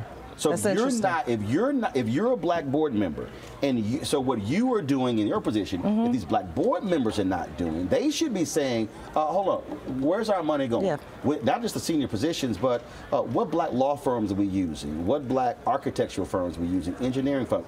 How much money are we, we spend with black-owned media, Yes. not black targeted media? Yes. See, this is the only way this system changes. And so, um, and, and the thing, and I've spent a lot of time over the last decade, speeches all around the country, walking our people through. In fact, I was in Indianapolis uh, two years ago. This was prior to, uh, it was in 2019. Mhm. And I asked, I said, how many of you, I said, stand up. It was more than, more than 1,000 black people there. I said, stand up if you are or have been a public worker. 80% of the people who stood up. And what I told them, and That's I blew the them away, the largest, the largest collection of black wealth is actually in the hands of public workers. Mm-hmm. I said, so y'all know you're funding all these companies who are turning around screwing you because they don't want to even hire us. And they were sitting there and they were going, Are you serious? I'm like, Yes. I said, pension funds. Yes. They those are the drivers of the economic engine in this country. And I said, which is making a whole bunch of white people really wealthy in private equity, and they're freezing us out of, of actually what's, what's our money. So I now sit at the helm of that. And please know that in, in, even as a board member, in some instances, I am the only black board member. Okay? Unfiltered. That's okay. so. Let's Which, is, which this. is still a problem in itself because when you talk about pension funds, what is the makeup of, of the, members, right? See, that's what. Okay, but it's okay. We're unfiltered. Let's talk. What I like about where I'm at is that the conversation has even shifted with the board members. Just yesterday, and I had a pension fund meeting this morning, pension fund meeting yesterday on my way in. Just yesterday, conversation where my white fellow trustee, before I even had to say it, my white fellow trustee knows, right? So let's ask Treasurer Conyears-Ervin, what does she think about this organization that lack diversity and what we can do to hold them accountable? Roland, I can't make this up. I'm grateful that this is intentional conversation. Roland, that I wasn't embarrassed to have. I'm the only black person in the room, not only with the Board of Trustees, but also with the asset managers that's coming before us. And you better know this young lady born in, on the south side of Chicago, raised on the west side, is not afraid to step up to say, it's not good enough. You can't come here and ask us for money and disrespect the makeup of this city and disrespect the people, the employees that work here. Mhm. Okay? And so things have changed. Things have changed tremendously. And when they come before us, diversity, equity, and inclusion is the first topic of conversation. So before we start talking about money, we're talking about what are you doing. Now, let me go a step further. This is what I think. So, first of all, there is about $69 trillion in the financial services industry. Trillion. I tell my young black and brown men and women, this money you see on the streets, oh, that's nothing. Right. No, that's nothing compared to what's in the financial services. But guess what, Roland? They don't know that. Right. That's what. there- There's the you know one of my favorite phrases from um, uh, Hoodlum. Uh, Laurence Fishburne said, "When you don't know, you don't know." And if, and and but but that is that is you know the reason I created the platform, why I created Black Star Network. Uh, is because it's like walking people through and educating them. Yes. But but the thing, um, but, I'm, but I can't I can't even I can't even tell you even this conversation that I've had with black elected officials across the country. And I know. They don't know. I And I'm- know. and I'm sitting there going, what is wrong with you? Because it's a hidden secret. So they're, just, they're just voting and approving stuff, and I'm like, So before I became the city treasurer, I didn't know all of this. First of all, I didn't even really know how in depth my relationship would be to this industry. And then when I became city treasurer, then when I became the trustee of the pension funds, I'm like, wait, wait, hold on a second. We're talking about real money here. And we have influence on who gets this money. Yes. So here's what I want to see. I want to see more black owned asset managers that can position themselves to come before the board. Okay, but here's but here's the thing though. Um, and I have the report somewhere in my in, in my uh, in my phone here. The report has already been done. Black and brown asset managers have outperformed their white counterparts. Definitely, diversity But- pays off. But they've been capped. They literally won't give them the higher deals. The only black, the only black, the only black asset firm that was is, that is at that scale is Robert Smith's uh, Vi- Vista Partners. But there are others who are actually doing it. When when Obama was president, and this is one of the criticism I had of him, and I told his team to get over it. I had a meeting one year after he was in Treasury Department. Two African Americans, and they told me they said that black and brown firms outperformed the white firms in the management of TARP funds. My next question was, oh, does that mean the black and brown folks now get more money? Everybody went silent. I said, hold up, where I come from, if I outperform, Outperform, you, it pays off. then I should now be able to now manage more money. Folks went silent. I said, what the hell? I said, we got a problem. I said, this is the thing we're talking about. Uh, when you look at the federal, the federal pension fund, BlackRock controls nearly 80% of the federal pension fund. The rules are written where they only ones who can actually apply, because because they basically write the RFP. And that's the other thing as well. Uh, I cover city hall, I cover county government, and I saw bureaucrats how they wrote the RFPs. I, I walked when I was in Chicago. I walked several Illinois legislators through it. I said, "You passing a bill don't mean nothing if you don't understand how the RFP process is being written that purposely will exclude these firms." And so, I think a, a, so a, a big piece of this is the education piece of the elected officials to say you need to what we call a game recognized game because you're voting on stuff and you're just oh no it looks great it's like no no no hold up no no you can hold that vote up now start asking the question behind the question, behind the question. let me be a one, the one that's a part of that. Because let me tell you, I have educated myself on the process. Right now in Chicago, what you're saying is that's happening federally is not happening in Chicago, and I'm proud to say that. With our RFP process, we are allowing for minority firms to have a leg up. Let me tell you how. If a minority firm applies, and by the way, we don't even have the same requirements for minority firms mm-hmm. as we do non-minority firms. Mm-hmm. We we are welcoming them into the process in Chicago. So if they're listening, please know we're welcoming them to Chicago. And then we're saying if they apply and let's say my investment consultant advises the board, hey, we have 40 people that applied. Of the 40, two were minority owned. Guess what I'm going to say? And for the finalization process, final finalist process, two of them need to be interviewed. No, that, that's huge. Right. so don't tell me about the number of years in existence. Right, right. Don't tell me about the assets under management that they manage. Bring them in so that I can interview them and allow them an opportunity to come before the pension fund and get this deal. Bob Johnson uh, said something and years ago. He said, "When you're not in the deal flow, Hmm. you will never get the deal," and that's the piece. We've always been locked out of the deal flow, and this is and the thing that the, so the, the leverage point that, that I have been yelling, kicking, and screaming for years is, folks. These, I said it's taxpayer funds. Oh, it is. So when you're talking about majority uh, black and brown cities, I said now I said you know I said now it changed the whole conversation. Because see and, and they don't want us to deal with that. And so so this this is why for, for the audience because you know I got some audience members who thinking well yeah only this person. I said no no no you don't understand.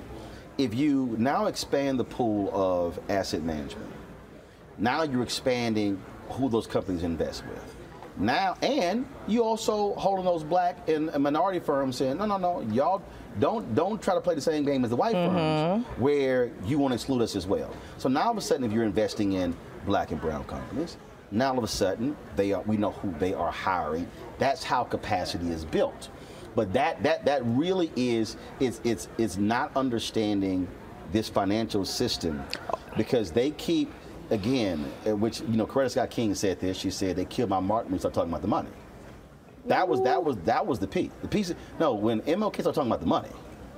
See, I, I've always said this. They don't. They got no problem. Truth be told, you can hear all this defund the police crap. They have no problem with us talking about mass incarceration.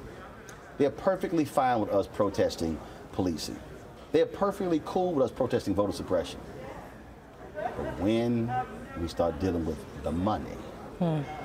that changes the conversation. And that's the conversation that they have always been afraid of, and we never had first, second, or third. But this is also why it is so important to elect people like us. Right. So when I say like us, what do I mean? Yeah, first Okay. of all, that doesn't mean black. Okay. It's called a, a- having a consciousness. Because there are some black people who are also, like I said, who on, who are on boards of directors, who are all about them. Oh, no, I, I got you. Okay. Electing people like us. In this role as treasurer, everyone is saying, we've never seen this before, right? People ask about diversity, equity, and inclusion, but no, no, no. We know Yeah. what this treasurer is going to talk see, about. The DEI, I hate most DEI stuff anyway because the old. Roland, you just no, something no, I do because no, because see, look, anybody read first of all, read Ellis Cose' book, The Rage of a Privileged Class. Okay. Okay, Cose, C O S C. Got it. That book was about the group of black corporate executives who came about in the 70s, 80s, and early 90s, who all hit the glass ceiling. The DEI position today is the old VP Community Affairs. See, the VP Community Affairs used to, that was the Negro position. So, whoever was the VP Community Affairs in nearly every corporation, that was an African American. I see where you're going with this. So what they did was, so then it shifted. Okay. Then it shifted to okay. Then they started putting black folks in the HR position, even though most HR people don't actually hire. They push, they process paper. Roland. They don't hire.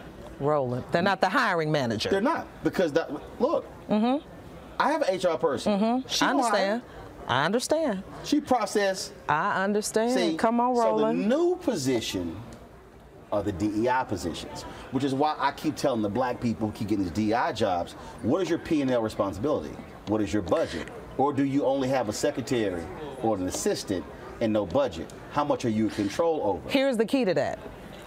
Who's the sponsor of the DE&I department? Let Right. me let, let me say this. Do you report directly to the CEO? Do you want? That's where I'm because DE&I can be right. can be effective. Right. But my question is, who is the sponsor? So that means going back to like the pension funds, when I have the asset managers coming before me, and I t- we talk about DE&I, and my question is to the owner. And by the way, because this, these are owners of the firm. Oh, when it comes to money, the owners will show up. You Oh, could, yes. you, okay. So the owners of the firms, they're coming before us, and my question to them is, what is your role? in DE&I. And what I'm looking for is that you are the sponsor Mm-hmm. as the owner of this program. That's where you got to get it at. But where I was also going early, I want to say this, and I don't want to miss this before we close. $69 trillion in the financial services industry.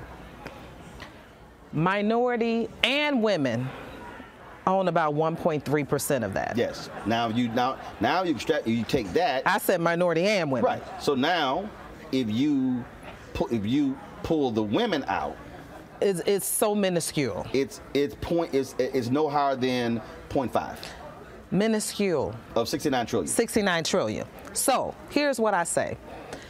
And I'm going to, please know, I'm going to do my role and deal with what we have today, okay? But what I also have to do is change that makeup, okay? Yes. And so what I want to do is attract young black and brown men and women to this industry that, by the way, they're not taught in school. Oh my gosh, it breaks my heart. They're not taught in school. Okay, hold on. First of all, that's not what school's for. It's Roland. No, that's that's to get a sheet of paper. Roland. So it's not you're not going to actually learn it there. I mean, I don't care what. Roland. Look, what what you learn in media, that's going to last you about uh, two days. Because when you walk into my office, what they taught you, it's, it's to be a wake up call. Which is but, but which is why, again, it's the deal flow. If you are not in the professional organizations, if you're not if you're not having the internships, if you're not interacting doing these things as freshmen, sophomores, juniors, and seniors, yes, you're walking out with a business degree, with a finance degree, but you can't get a job. So let's talk about that. okay. So I, I spoke about the amount of money in the financial service industry. I also spoke about leveraging my role to introduce black and brown youth to this industry. So let me tell you what I've done. First time ever, and I would I would encourage any elected official that has any type of influence with pension funds to do this. First time ever, what I did was say, okay, all these asset managers that has come before all four of the pension funds. Guess what we're going to do? I'm going to bring the diverse candidates to you. I am going to have an open forum. What you're saying is, I don't want to hear we can't find them. Do you, I got you. Because they they do tell me that, by the way. Uh, yeah. Okay. So this is what I'm going to You're do. like, okay, that's cool. I got it. So now I'm going to bring them to you. So guess what? If you are part of this process, and the next time you come before a pension fund, because guess what? Even if you hold our money now, you still have to come back before me. Whether that's for a checkup, whatever re-up, whatever you want to call it, you have to come back. And so when you come back, I'm going to ask a question. Guess what? I held an open forum where I wanted you to introduce jobs to young people. Were you there? And guess what? I have a list. So don't tell me you can't find diverse Right. candidates Right. because I'm going to bring them to you. I'm, I'm, I'm going to do my part to help. There you go. Right? Because as the young man said last night, this is a partnership, not a patronage. Mm-hmm. And I need you to partner with That's me right. to help change the makeup of this. And so, guess what I say to this? It's not easy if you want to do work with the City of Chicago pension funds. You know why? Because things have changed. And what I am saying as a trustee on all of the Chicago pension funds, that I'm going to hold these asset managers accountable. And I'm going to do my part to help change the makeup of this industry of $69 trillion. Keep giving them hell, and as we always say, stay unfiltered. Thanks a bunch. Thank you, Roland. Fantastic conversation there uh, with the city treasurer of Chicago, Melissa Conyears-Ervin. All right, folks, when we come back on Roland Martin Unfiltered, we'll talk with the young brother who is the co CEO and founder of The Gathering Spot, uh, a private club here in Atlanta and DC, and how he is trying to connect brothers and sisters each other all over the country. That's next on Roland Martin Unfiltered, the Black Star Network, live from Atlanta.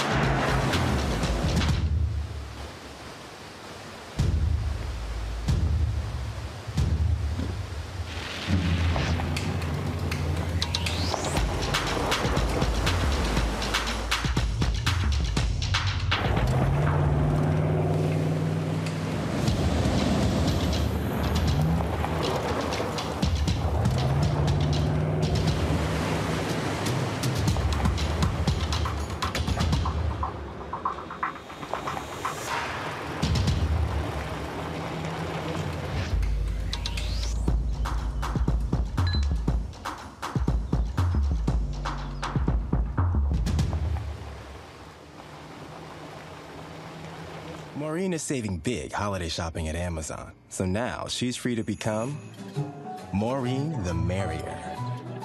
Food is her love language. And she really loves her grandson. Like, really loves. Hi, this is Essence Atkins. Hey, I'm Deon Cole from Blackish. Hey, everybody, this is your man Fred Hammond, and you're watching Roland Martin, my man, Unfiltered. One of the hottest spots in Atlanta is the Gathering Spot. I talked with uh, the co-founder and CEO Ryan Wilson about uh, the company and what they're trying to do to connect African Americans in a very unique way. Check this out. So Ryan, how you doing, man? I'm doing okay. How are you? All good. So I so I've been at your spot.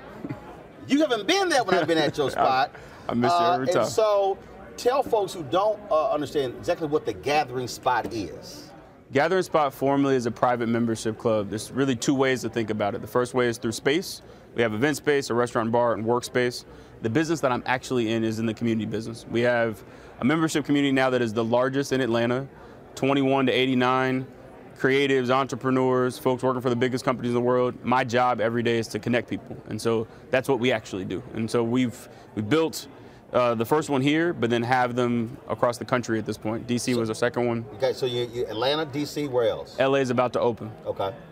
And the thing, the thing that, first of all, again, for a lot of folks, I keep having this conversation when you don't know, you don't know. And the reality is, there have been clubs like this for, for years, for decades. We were not members. We couldn't. We couldn't be Absolutely. members. So a place for not only for us uh, to be a member, to eat, to hang out, but also, yeah, when you need a space for meetings or Yep. whatever, Exactly. as opposed to going to a hotel, things along those lines. Exactly. We're intentional at TGS. We have been since the very beginning, knowing that, yeah, we have not been a part of these spaces that have existed for a long time. These city clubs. and Yeah, these- but stuff gets done in them, right? Like you're watching the connections form if you go to these places, and that's where I really got started. I, I, I was looking around and saying, well, hey, I'm not I'm not a part of any of these networks. We should we should build one, and and we have. I mean, at this point, you come to any gathering spot, you will find to me, the best of what the city has to offer. There's a little bit of everybody there, whether it's for social purposes or for business purposes. The folks that you need to connect with are inside of the club. And I'm sure you've had uh, you've had to deal with folks who, yeah, you're the CEO, but I know it's some white folks who are actually behind this whole thing and own it. it it's it is amazing to me Yeah. how often even even I hear that man you you ain't really black owned you you you, you don't really you don't really control your show and I'm like what the hell are you talking about? Yeah. It, it, it for me has been very frustrating. We started this journey when I was 24 years old. And so to have those sort of comments come in early and often, a lot of times it was confusing because there were times I wish that there was some sort of backer uh, that folks didn't know about because, I mean, it, we went through the process. I mean, it was, first round was $3 million. It was tough. I mean, we were told no 97 straight times. We started to count them.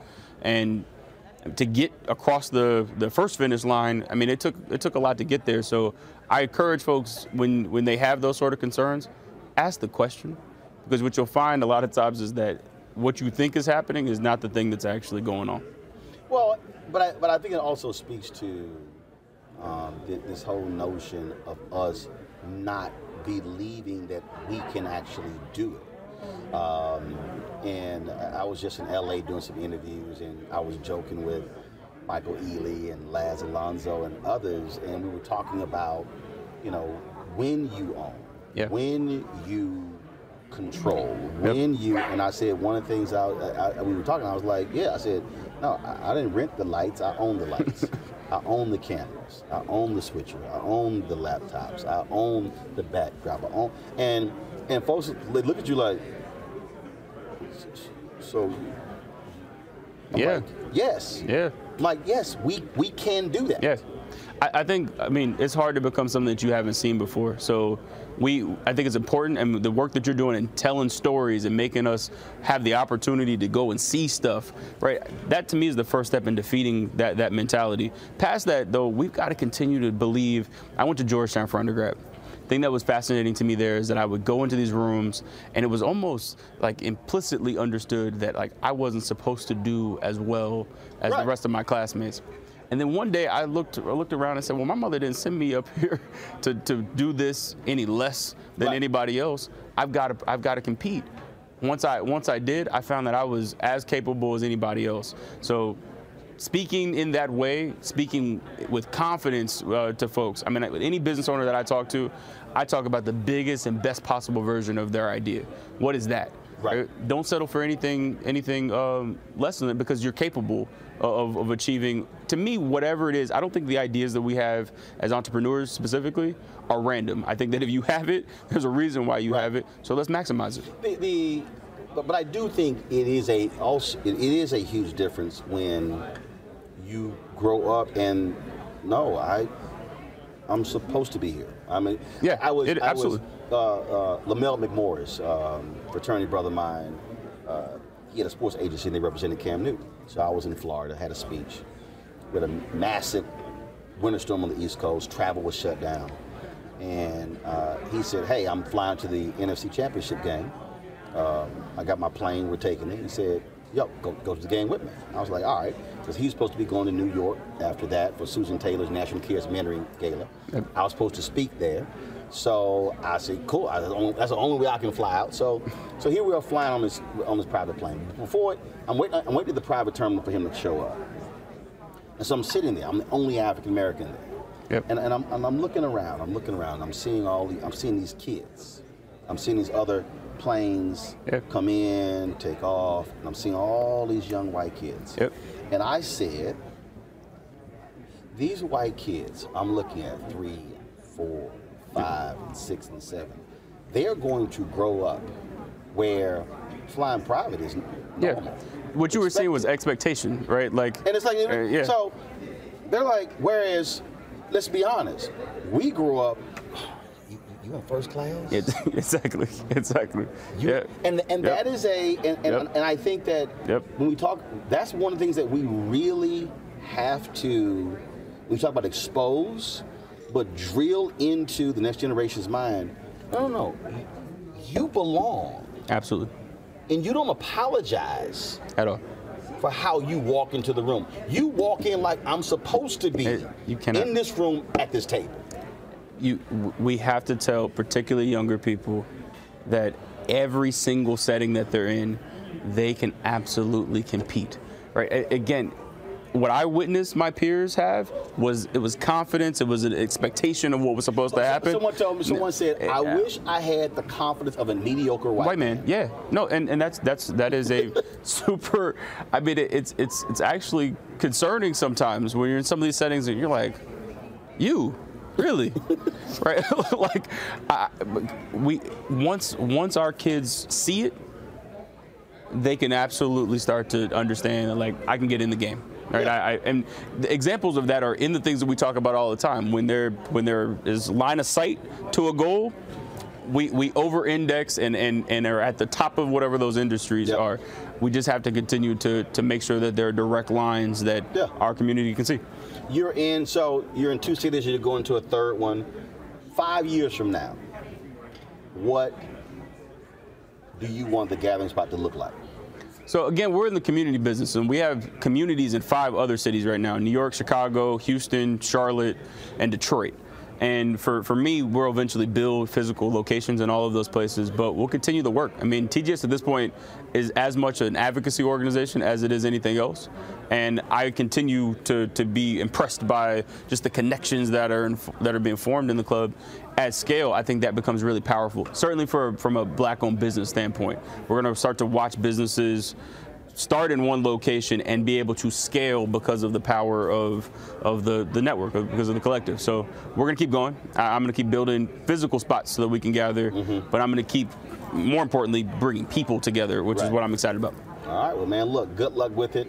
I appreciate you. It, it, it- the, the space in Atlanta uh, is fantastic. Uh, Thank you. like I said, we, we did the show from there the night uh, uh, Pastor Raphael Warnock and Jon Ossoff won uh, the um, won the. Um, uh, uh, the runoff here in Georgia, uh, and so uh, it, it was good to see folks. It was good to hang out, Absolutely. uh, and look forward to uh, uh, going back. absolutely we'll see you at the next one All right, appreciate it. Thanks so much.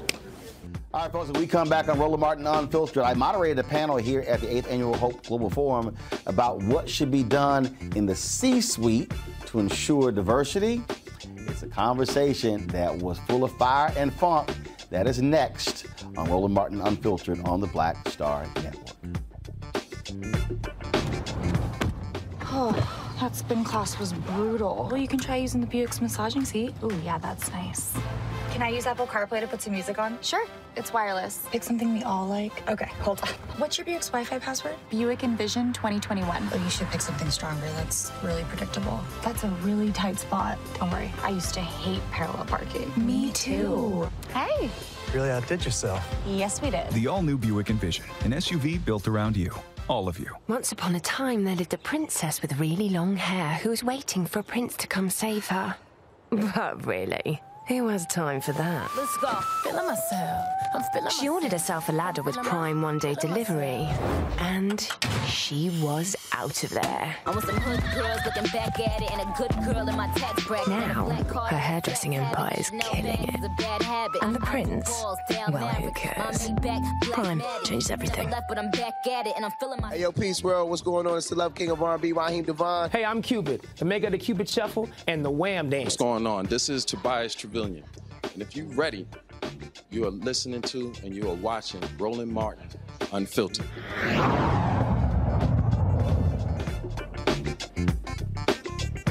When it comes to corporate America, a lot of power is held in the C suite, where a few African Americans are.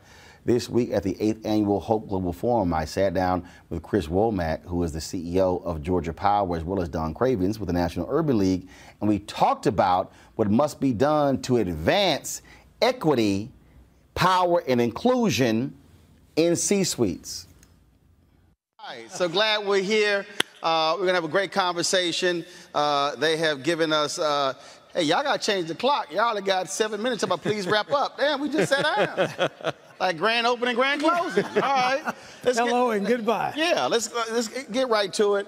Um, I think they sent y'all some prepared questions. I won't be asking any of them, so don't worry about whatever they sent y'all. We Uh, We knew that. I- We- yeah, we didn't I- actually- read we them. knew yeah, that. I, I don't I don't read from those. Um, we, we, we talk about the power of the C-suite, and uh, one of the issues that that I have is that you have numerous folks. You've had generations fighting for African Americans to be on boards, uh, to be CEOs, to be executives, to be in senior leaders.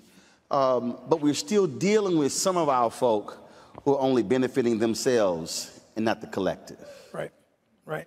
How do we effectively challenge them to say, you're not sitting in those positions just for you? It's about expanding the opportunities for all. No, and I look at it this way. Here at Georgia Power, part of Southern Company, the responsibility is we've got a bunch of stakeholders, and they're all bigger than me, bigger than individuals, whether it's customers, uh, whether it's employees, whether it's investors. Uh, but also, there's a community out there that is looking for us to provide value and benefit uh, to them as well. And so, I think if you look at it the right way, you're going to say, this is not just about me, but this is, I've got a platform to do something to help somebody, to help a community.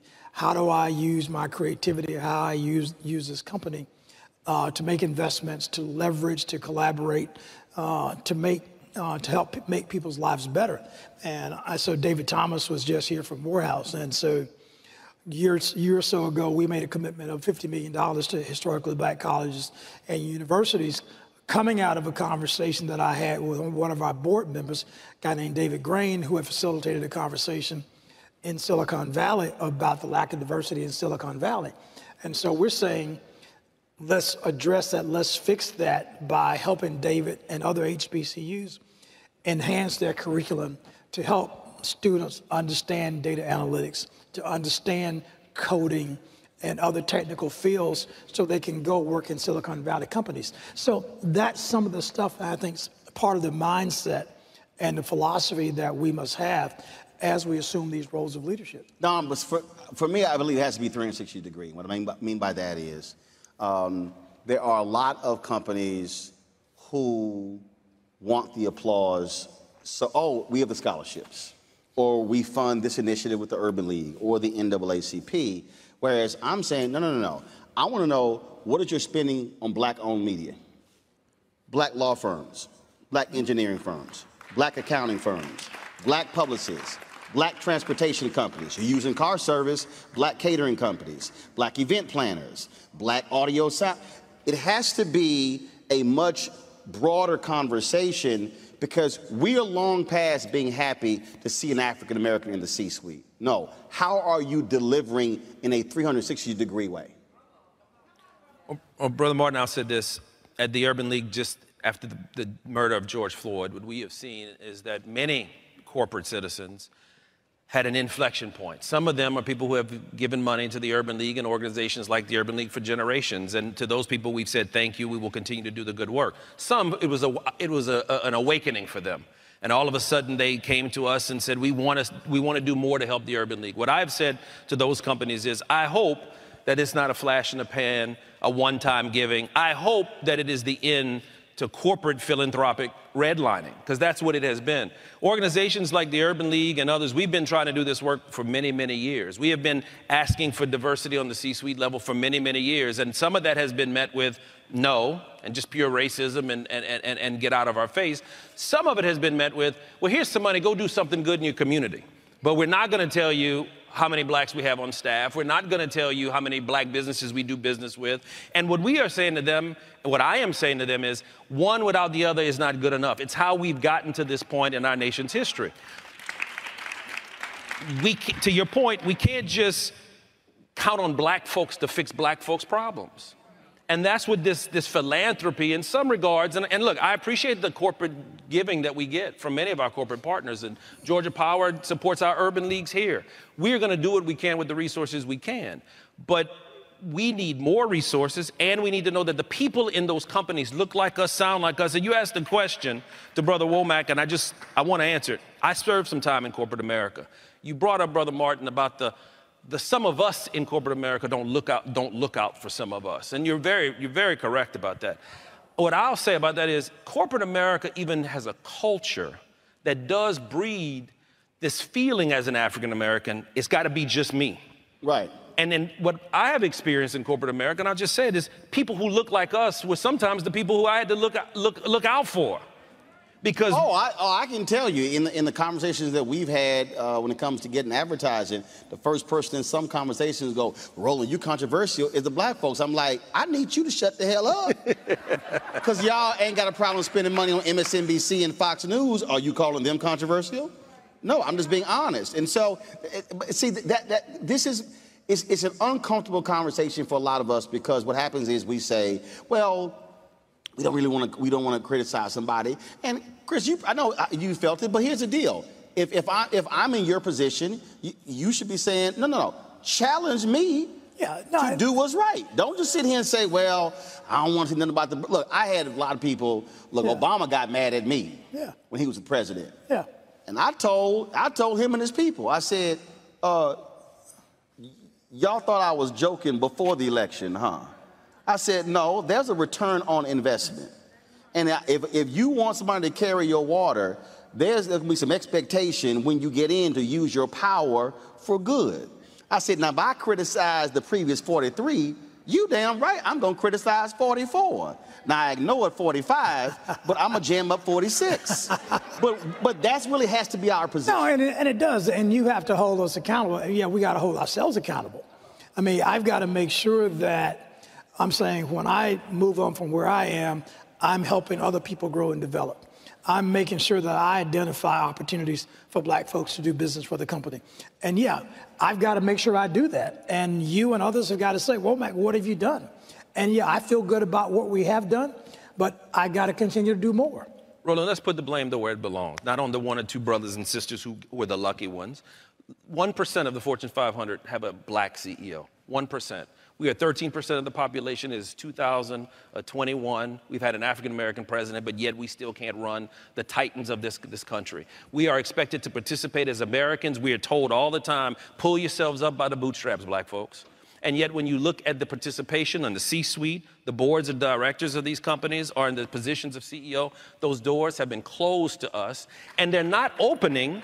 If you look at the bench, the bench, who becomes a CEO typically at a company? It's the person who runs the, the profits and losses, the CFOs, the chief operating officers. If you look at those positions, gentlemen, those positions are largely white men. They're not women. We do the human resources. We're, we're hired to do diversity, equity, inclusion. By and large, those are not the positions that rise to become Right. CEOs of the company. So if you even look at the benches that these companies are creating, we're, we're not even on the bench, Roland. But, but this is but this is also again you- you're absolutely right in terms of where you place it. But the, but I'm still going to challenge even our own when they do get in positions of power, because if a, it, it- remember when when uh, Bryant Gumbel interviewed Mike Tomlin about the lack of black head coaches. And Mike Tomlin was commenting. And so Shannon Sharpe blasted Mike Tomlin saying, wait a minute, Mike, you've been an NFL head coach for 14 years and you've never hired a black coordinator. So it's also when you do get in, how do you open the door to say, no, no, no. I'm gonna create my own coaching Absolutely. tree, my own executive tree, and that's also sort of how, so, sort of how I think how, how we have to challenge folks that when you get in, are you expanding the opportunities? Agreed. Uh, identifying the people, because to your point, look, you're not going to be there forever, but you want to be able to have a coaching tree Yeah. or an executive tree that comes behind you. No, absolutely. And and and we get in the position. I can't not say, okay, well, I can't talk about diversity. I can't talk about race issues. I got to still be the champion. I mean, I've got to be the one leading, leading the charge and making sure that I'm developing the bench, making sure that whether it's the finance organization or operations, it is full of people of color, of diverse people in in all parts of the business. So there is a succession plan, succession tree available to fill this fill this seat. And so I mean, that's what we have to do. I mean, everybody's got to hold us accountable. Our employees, our community. Uh, I mean, if, and if we do that, we'll get there. I mean, there's a there are a lot of good conversations that, that are taking place today, and I do think we have an opportunity to do things that we've never done before and to really make some changes that otherwise would not have happened. But we got to hold ourselves accountable. We got to stay to it. It's a long journey, and we got to stay committed. And, and I think we can get it done. John, you mentioned George Floyd, and there were a lot of people, uh, there are a lot of companies, some here, that made announcements, that made pronouncements, Yeah. that issued press releases, that people applauded. I've said to folk, I'm not giving you credit for a press release. And you shouldn't. I'm going to give you credit when you deliver on what you put in the press release. Mm-hmm. And so that's also, I think, what has to happen. And and and I know, I'm sure our frat brother Mark was a little uncomfortable. I had him, I had him on the show. And I talked about, I talked about Pepsi. And I just, and I'm not picking on Pepsi. I'm just using an example because I think we also have to be thinking differently when we're having these conversations. So Pepsi has a 10-year, five-year commitment with the International Urban League to stand up black businesses. Fully support, 10 million. They have an initiative where they want to drive $100 million over five years to black-owned restaurants. But Pepsi spends about $3 billion a year on marketing. If Pepsi committed 5% of its marketing dollars to black-owned media, that would be $150 million a year, $750 million over five years. 10 million to the Urban League over five years, 100 million they want to drive in receipts to black-owned restaurants, but uh, 750 million could go to black-owned businesses over a five-year period. That's the number. And I think we have to be making a level of demands of companies that are different. And that's why I'm saying we have to be far more specific in that we appreciate the support of civil rights organizations, but the real flow of resources is when it comes to the companies, and that's the demand. And we be, must be that specific with every single company, whether you're Wells Fargo, whether you're Bank of America, whether you're Citi, whether you are in, in whatever industry, because again, philanthropic support is one thing, Right. but standing up and supporting and investing in black-owned and minority business is a completely different thing. Absolutely. But you, and Roland, you, you you make an excellent point.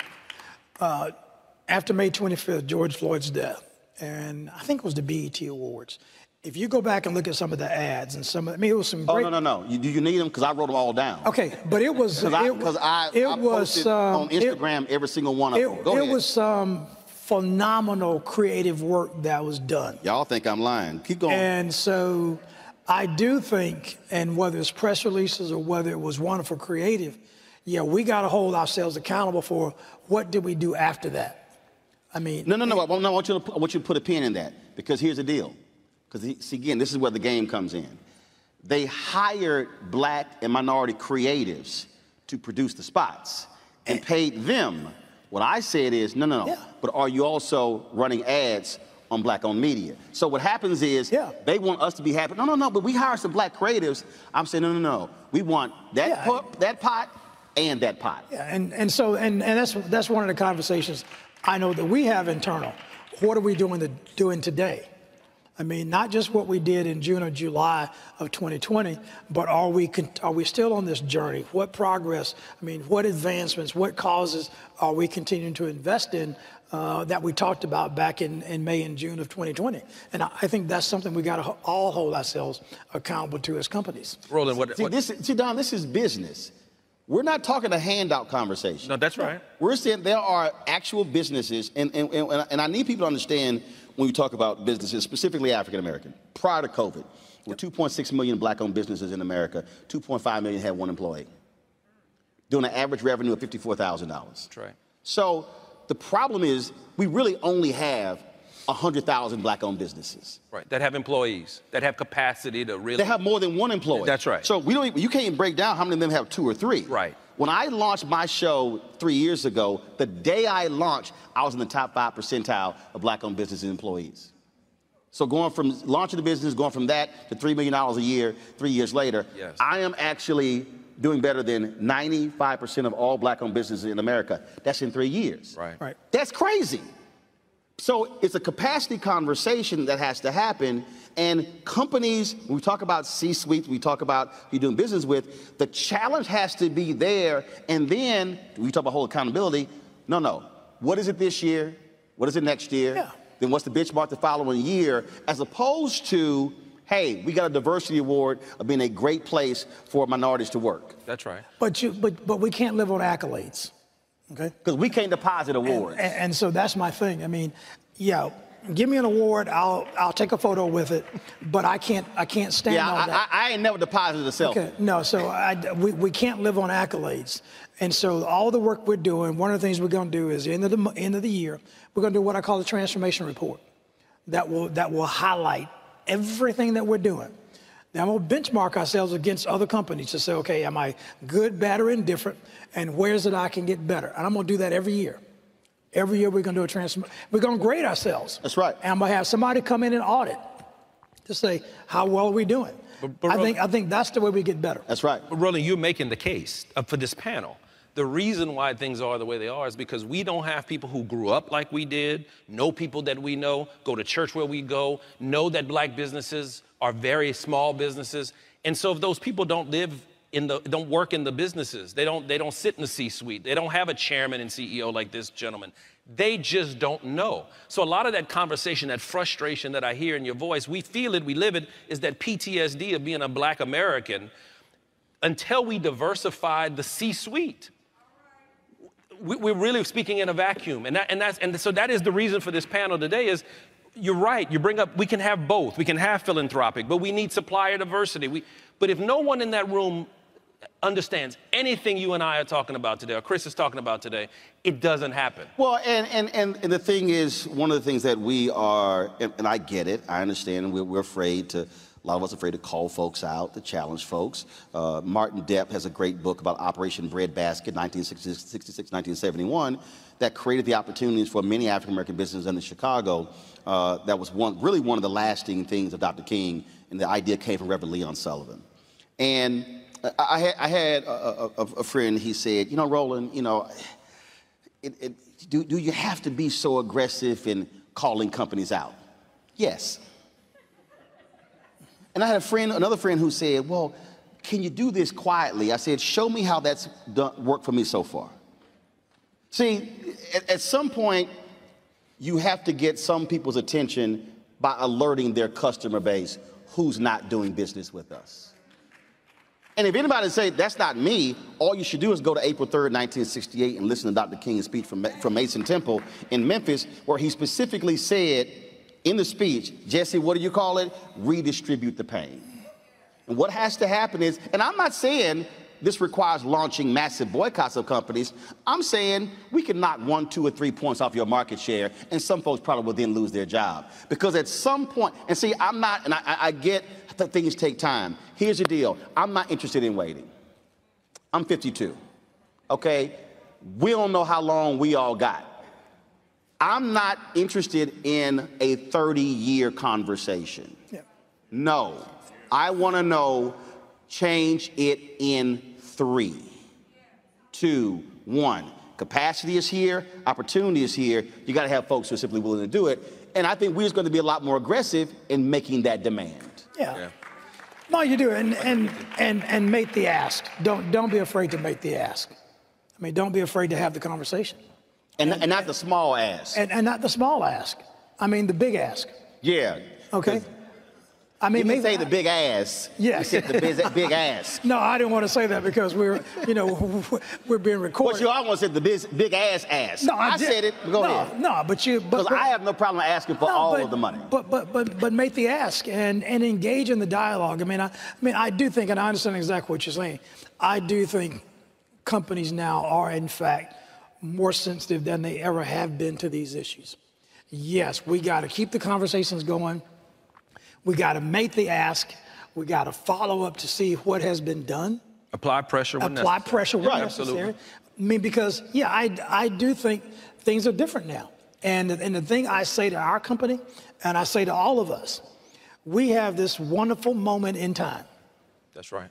Really, we you brought we up have we have this wonderful moment. We can't let it pass. And so we can't let it go by. But on, but on the moment, Reverend Barber's been calling it this year, and, and, and I've been with him as well. This literally is the third Reconstruction. Mm-hmm. And both the previous two Reconstructions, they were about changing laws with civil rights, but the one area where they failed was economics. Economics, yeah.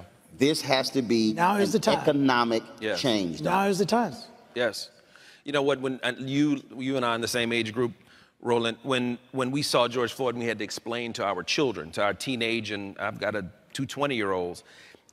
What we put up with in our generations, our children are not willing to put up with that stuff anymore. And you're right about it has to stop now. There is no more time to wait. My children kept asking me why. And I had no responses to the why, other than that's just the way it's always been. And I started to even feel like a deficient parent, as a deficient black man. When I had to look my children in the face and they said, But why does it have to be that way? We know better. We're better than we've ever been. We're more educated than we've ever been. We've been through this before, Daddy. Why? And so, to your point, Roland, we, we can't wait anymore. It doesn't have to be that way. And I think that in what we're seeing, and I'll be honest, the reason I think you saw the corporate response wasn't because black folks were protesting. Because they saw a lot of white folks protesting. And they were like, oh, hell, nah. Because if, if, again, if you study history, in the period after the Civil War, poor whites and freed slaves began to make substantive changes Absolutely. across the South. Dr. King mentioned that in his speech in Montgomery after the Seminole Montgomery March. And he talked about that, and you had what they called the Bourbon class that said, oh, we cannot have this happening. That's what we saw. But the challenge for white allies has to be don't just show up to the George Floyd protest for two or three weeks. Where are you a year later when they haven't passed the bill in Congress?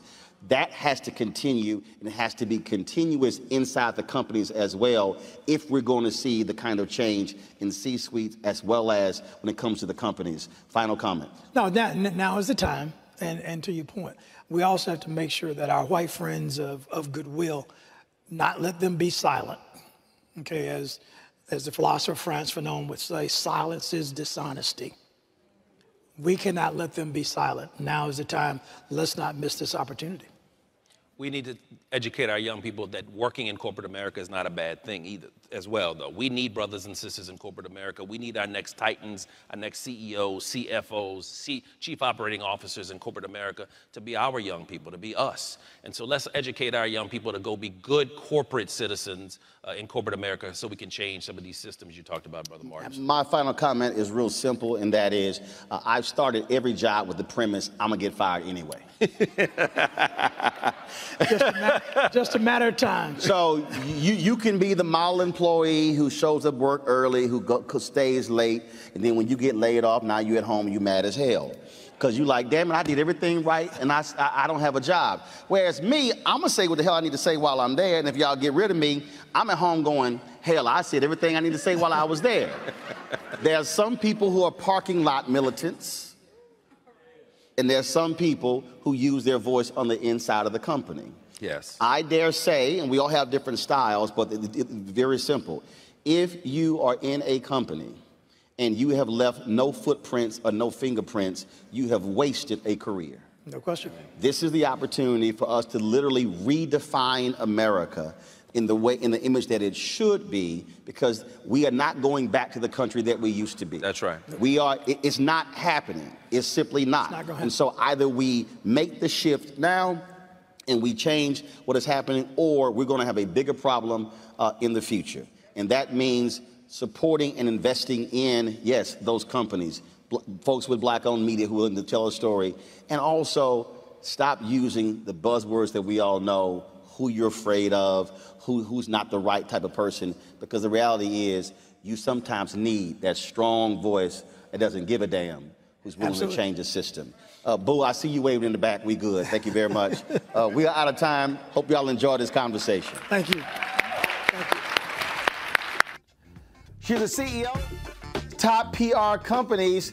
When you come back on Roland Martin Unfiltered on the Black Star Network, the conversation between John Hope Bryant and Lisa Osborne Ross, the CEO of Edelman PR.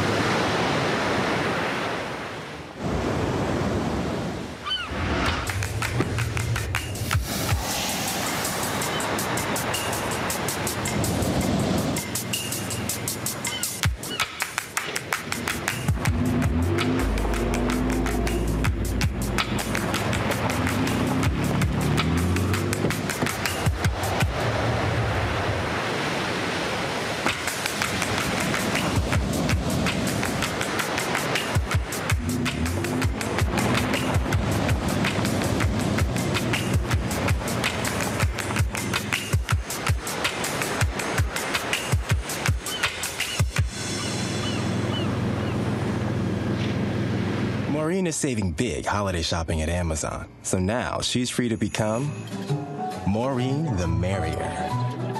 Food is her love language. And she really loves her grandson. Like, really loves. Hey everybody, it's your girl Luenell. So what's up? This is your boy Earthquake. Hi, I'm Chaley Rose, and you're watching Roland Martin Unfiltered.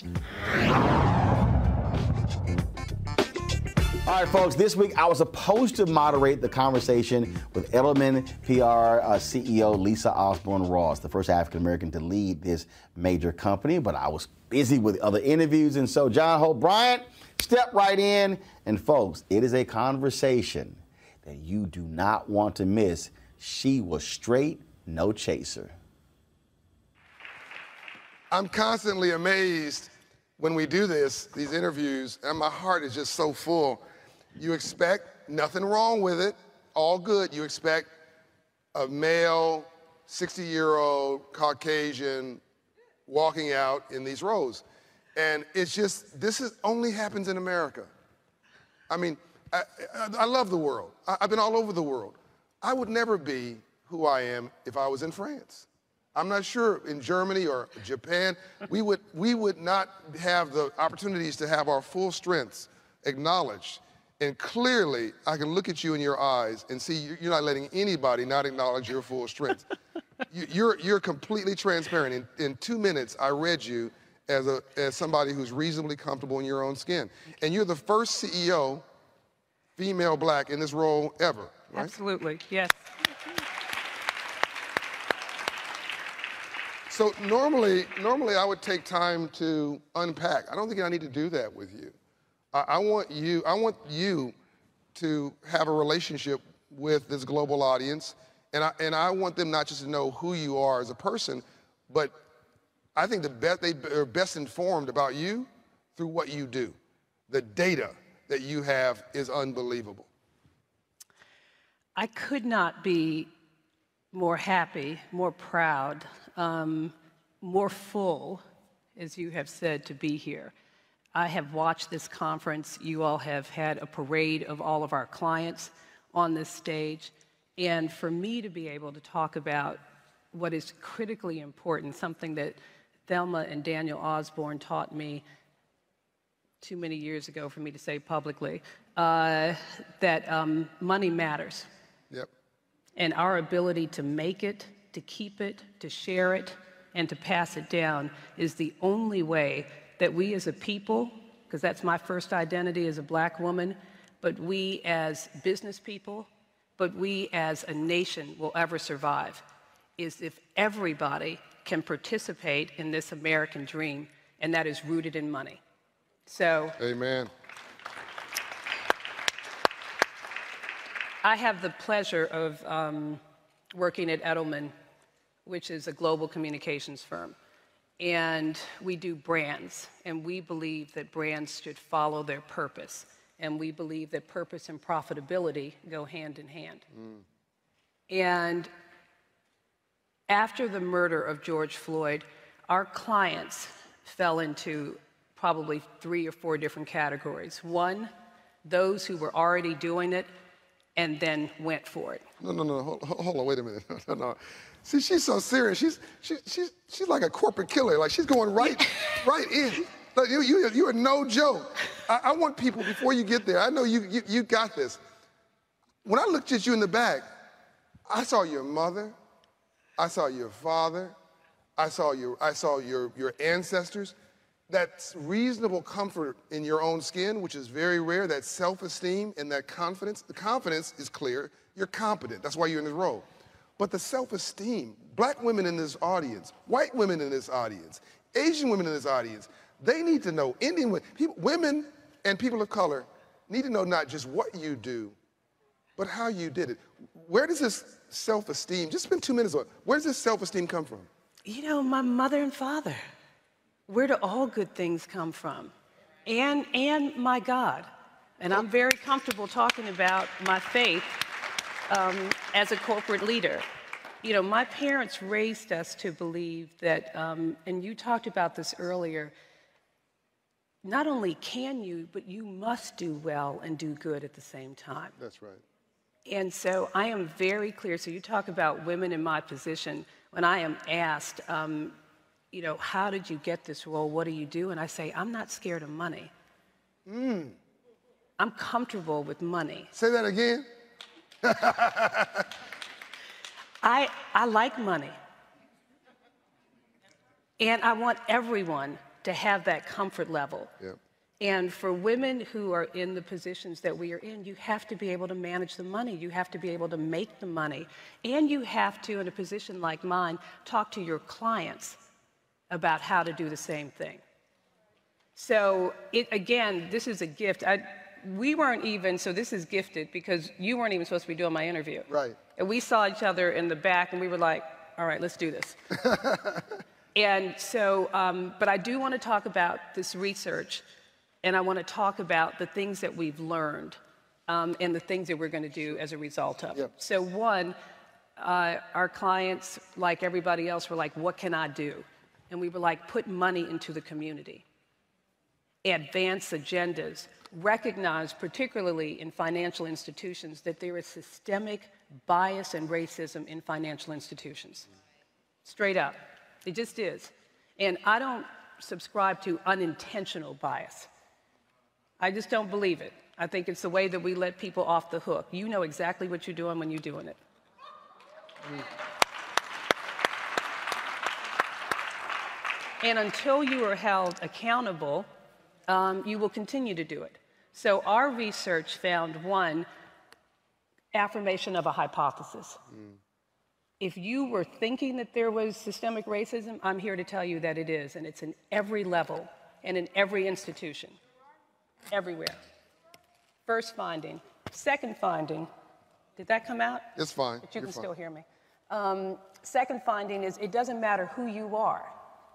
It doesn't matter if you are like our good soldier Colin Powell, Mm. who had some money, or if you were like cousin Tommy, who probably also has some money, but um, you are treated the same when you interact with the financial institution. So it doesn't matter whether you have money or not. Mm.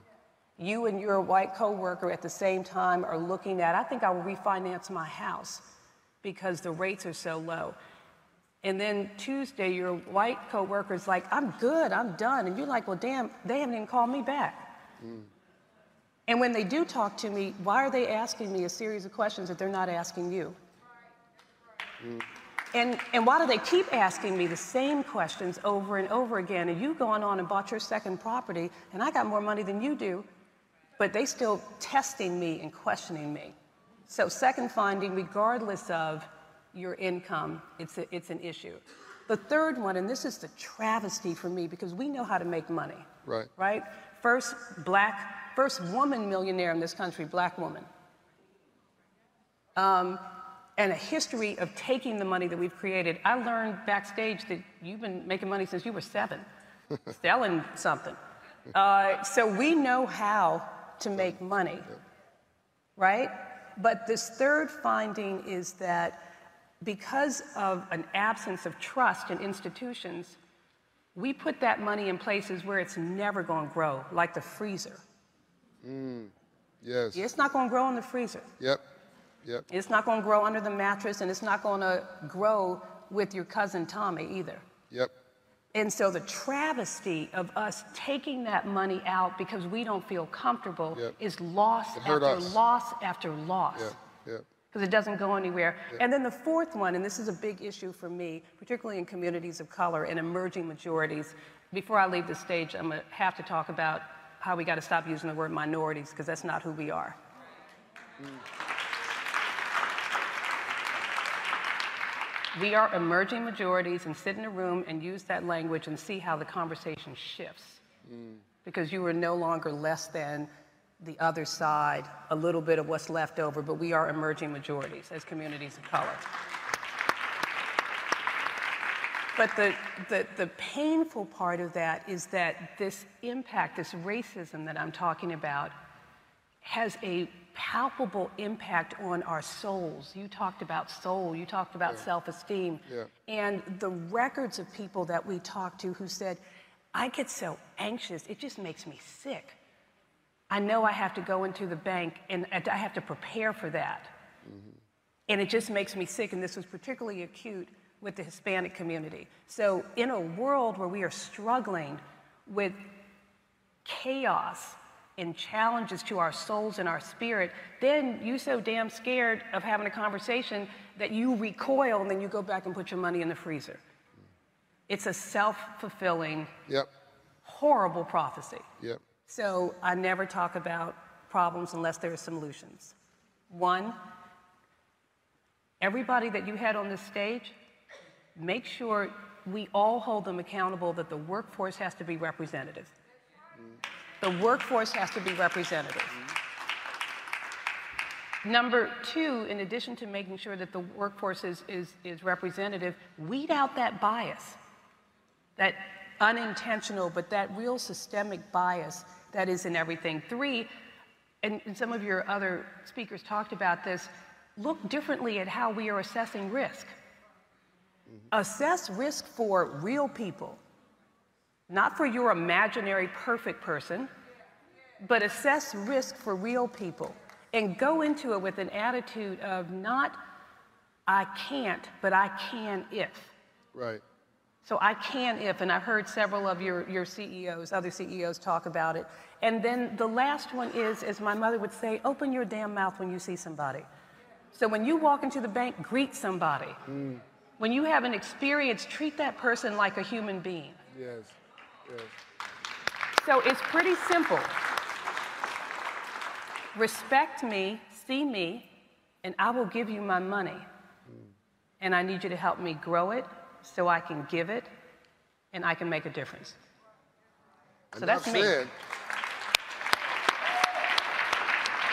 You know, as you as you were talking, uh, I'm thinking how much you remind me of the silent but strong spirit of Coretta Scott King. I'll take Uh, that. Yeah, she she she talked. Uh, she didn't have as much emotion in her voice as you have, but it was that same strength. Looked you straight in the eye. Her daughter, Bernice King, who's a friend of ours, has that same spirit today. So I, I commend you for speaking your truth and carrying it with you wherever you go. There's one thing you said that I want to make sure that people watching uh, uh, this broadcast are not fearful of, and I've said this before, I'm going to say it again. She said emerging majorities. We're not a minority. Fantastic. That's great. But I don't want my white brothers and sisters who may be 55, 60 years old, male, whatever, uh, uh, maybe high school education, sitting in rural someplace, watching this and seeing what she just said as a threat to them. That's wrong. There's enough room here for all of God's children. Right, right, right. I, I learned early to talk without, and I learned this from Ambassador Andrew Young, talk without being offensive. Right. Listen without being defensive. And always leave even your adversary with their dignity. Yes. Because if you don't, they'll spend the rest of their life trying to make you miserable. Right. It becomes personal. And very much like what you said about we responded to the pain by putting pain on ourselves, by putting the, the, the oh, I'm not gonna give you my money, so we put it in the freezer. Right. Like, like that's doing something. Right. right. Right. You just hurting yourself. Right. Right? But conversely, I don't want my white brothers and sisters to see this beautiful, bold uh, commitment to just our fulfillment of our somebodyness as somehow a threat to them. Uh, when we grow the economy, everybody wins. Good for everyone. Yeah. It's good for everyone. And, you know, what I say, you know, I, I, I run a company that is mostly white. Uh, you know, we're working on that. Yes. So that it is representative. I don't also use the word to diversify. Yes. The world and our companies and our stages and our actions have to be representative. Census Bureau is right out there. Um, you know, they just shared the data about 42%, so it should be representative. But this is not about moving people away. That's it's right. making the table bigger and That's inviting everyone to it. So I'm not, um, I'm not trying to move you away, but I am trying to make room. Move us forward. Yeah, so that the table is representative of the real world around us. Stephanie Ruhle uh, was with us yesterday, and she said, of NBC, CNBC, she said, it's about expanding the table and adding a seat. Right. So uh, there was a Citigroup. Or, or making your own table. I mean, that's the other thing. You know, go ahead and make your own table, put your own table together. Citigroup had a report during the pandemic that showed that 16, that racism against blacks alone, in the last 20 years alone, uh, not 200 years and not other races, just 20 years for blacks alone, cost the U.S. economy $16 trillion. And if we would just knock it off right now, just knock it off, the American economy would pick up another trillion dollars a year of GDP, which would, by the way, in four years pay for the stimulus from all of last year. Just that one thing. And so I say in this example we're giving of people should not be afraid, if those with the worst bedside manner, racist in other words, help black people to succeed, if black people succeeded, even the racist wins. Right. Because the, the because the economy is growing for everybody. Right. And that's why we love math. It does. It, it, it, this, we love math because it doesn't have an opinion. Right. Uh, this is the CEO, of, uh, the chairman of Starbucks quote, um, Mellody Hobson. I, I think that we're sitting in this moment in history, and I love that you bring not just your passion and your emotion, you bring data. What, as we wrap up, is there a piece of data that, that you carry around with you, sort of in your virtual pocket every day, that gives you hope for the future? That maybe is an indication of where we come from, but a hope for the future? Is there a data point or an inspiration It's, point? it's actually not a, a data point, John. It's a, um, it's a picture. It's a visual. And it looks kind of like this room. Um, when we gather, and we gather with grace, and we gather with data and information, and we gather with positive intent, we get to a good place. And so the data is critical. It is everything we do has to be rooted in it, but what drives me, what inspires me, is when I see rooms like this, and I know we can get to a good place. And, and I'm so excited to be a part of it. We're so glad excited to have you. Ladies and gentlemen,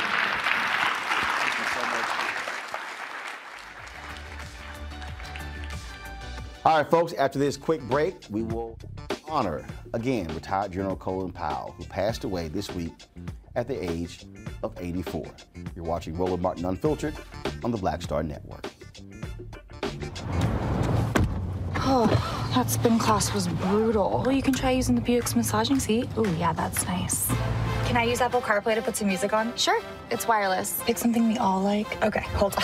What's your Buick's Wi-Fi password? Buick Envision 2021. Oh, you should pick something stronger. That's really predictable. That's a really tight spot. Don't worry. I used to hate parallel parking. Me too. Hey. Really outdid yourself. Yes, we did. The all new Buick Envision, an SUV built around you. All of you. Betty is saving big holiday shopping at Amazon. So now, she's free to become Bear Hug Betty. Settle in, kids. You'll be there a while. Ooh, where are you going? Hello, everyone. It's Kierra Sheard. Hey, I'm Taj. I'm Coko. And I'm Lelee. And, we're SWV. What's up, y'all? It's Ryan Destiny, and you're watching Roland Martin Unfiltered. Many of us were shocked and stunned at the news of the death of retired Colonel Colin Powell, who passed away this week at the age of 84. We wanted to further honor him uh, by replaying the interview that I did with him 10 years ago in Los Angeles, where he was being honored with the NAACP's top honor, the Spingarn Iron Medal. Here he is, that conversation. Well, General Colin Powell, certainly welcome to Washington Watch. And of course, I had to come all the way to Los Angeles yeah, to catch up with you. You caught me there, man. Washington Watch. What have I missed? That's what I'm saying. well, same thing. We talked to Russell Simmons last week on the Yeah, show. yeah. And we never could get him in D.C., but we caught up with him in, in, in L.A. So it happens. So glad to be here at the Beverly Hills SLS Hotel. Well, it's good to be with you, Roland, and congratulations on Washington Watch. Well, you know, it's been a, a fabulous time, and so we love to have the conversation. So let's get right into it. Okay. Uh, I'm definitely, I definitely want to get to obviously the award that you're getting, the President's Award uh, from the organization. Of course, took place on a Friday night uh, in Los Angeles. But there's so many things happening in the world, and your experience is certainly vast in this area. So let's talk about some of that first. Uh, uh, Libya, stunning what is happening there. Uh, Colonel Muammar Gaddafi, you know, frankly, going after his own people. What do you make of what's taking place in Libya, and what's really the next step for this country as we watch this whole thing unfold? Well, you know, you have to watch not only Libya, but all the others that have gone through this transition in the last couple of months Egypt, Tunisia, and there are movements afoot in Bahrain and Yemen and other places. What you're seeing across the North African region and down through the other Arab lands is a yearning for uh, representative government. People are saying, why are we being led by these uh, unelected monarchs, or why are we being led by people who may have been elected at one time, but they've been there for 30 years? And so, social sites and the people in these regions looking to what happened in the old Soviet Union and how democracy has spread, they want their chance. And now they're pushing back, and they're pushing back with protests and demonstrations, and unfortunately, with quite a level of violence. And that's what's happened in Libya. In Libya, you have Muammar Gaddafi, who's been there forever. And uh, I'm not sure how uh, stable he is. Uh, and he has decided that he will fight his own people. He would kill his own people rather than try to reform or get out of the way and let other forces take over. It's too early to tell where this is going to end up. But however it resolves itself in the days and weeks ahead, Gaddafi's over. He's out. He's got to leave. His time has passed, and he ought to understand that. His son, the younger uh, Saif, he ought to understand that. You can't stay in power by killing your people and trying to make the whole country a jail. That won't work. When you were Secretary of State, you made it perfectly clear as it relates to how the United States uh, should be looking at the rest of the world. You have U.S. senators saying, hey, let's establish a no fly zone uh, over that particular country. Yet, Others say, wait a minute, the last thing we want is for America to step into a situation where Gaddafi could say, see, they're the ones behind all of these protests. How do you respond to those people who say, let's intervene militarily to assist those fighting for freedom in Libya? There is a danger in intervening, but there's also a danger in, in doing nothing. But I think before you intervene, you better have a clear understanding on whose side you're intervening, for what purpose, what is our national interest in it other than the moral outrage of seeing people being killed? Because moral outrage takes place in many places throughout the world where we don't intervene. And don't let the vividness of the images drive you to a position that isn't sensible. And you have to ask yourself your question, this question. If we're going to intervene militarily and start bombing and shooting people in order to keep the planes from attacking people, what do we do about the AK 47s? That are attacking people? What do we do about all the weapons that are being fired back and forth? Uh, can we just pick out a no-fly zone and say this is terrific, or are we getting ourselves involved? And so this is a difficult decision for not only the United States, for the internet, but for the international community to make. I think it would be much preferable it was if it was a completely indigenous resolution to this crisis that uh, the people who are protesting and demonstrating and fighting for their rights win. But we have to be careful. We have to watch it. But don't just jump in because uh, the heat of the moment suggests you should jump in. If you're going to not let their planes fly, what are you going to do about the forces, the ground forces that are really doing the killing? The planes don't seem to be uh, doing that much damage compared to what's going on in the ground. So what's the difference? And if you're going to go in on the ground, then you got a whole new ball game, and you better think it through carefully as to where we want to go in, how would we go in, and where we come out. Right now, I think just putting pressure on Gaddafi and the regime is the way to go while you take no options off the table, to include military options. But be cautious as you decide which military options might be appropriate to bring to a higher level of consideration. On another story, a couple weeks ago, when I saw the story about Curveball basically recanting Mm-hmm. uh, the claims about WMDs in Iraq, you were very upset uh, with that reaction. We've seen uh, former Secretary of Defense Donald Rumsfeld uh, come out with his comments. What do you make of the comments that he has made as it relates to what you knew, what you didn't know, as it relates to WMDs? Well, I think Don and I are, are we, we have other, I have other disagreements about the book, but on this one, we're, we're both in, in the same ballpark. I didn't know that there was a person named Curveball. I didn't know that all the. no one shared that information with you? We didn't know about a curveball. I don't know where the name came from. But I had four days to review the intelligence information and get this presentation ready for the United Nations. And I, I tossed aside anything that was not presented to me by the intelligence community as multi-sourced. And on this specific item, the biological vans, which is, uh, which is what Curveball was the source for, I was assured repeatedly for a period of four days by the defense, uh, by all of the intelligence agencies, defense and CIA, uh, that we had four independent sources that could verify this, and they were even able to create pictures of what this van would look like.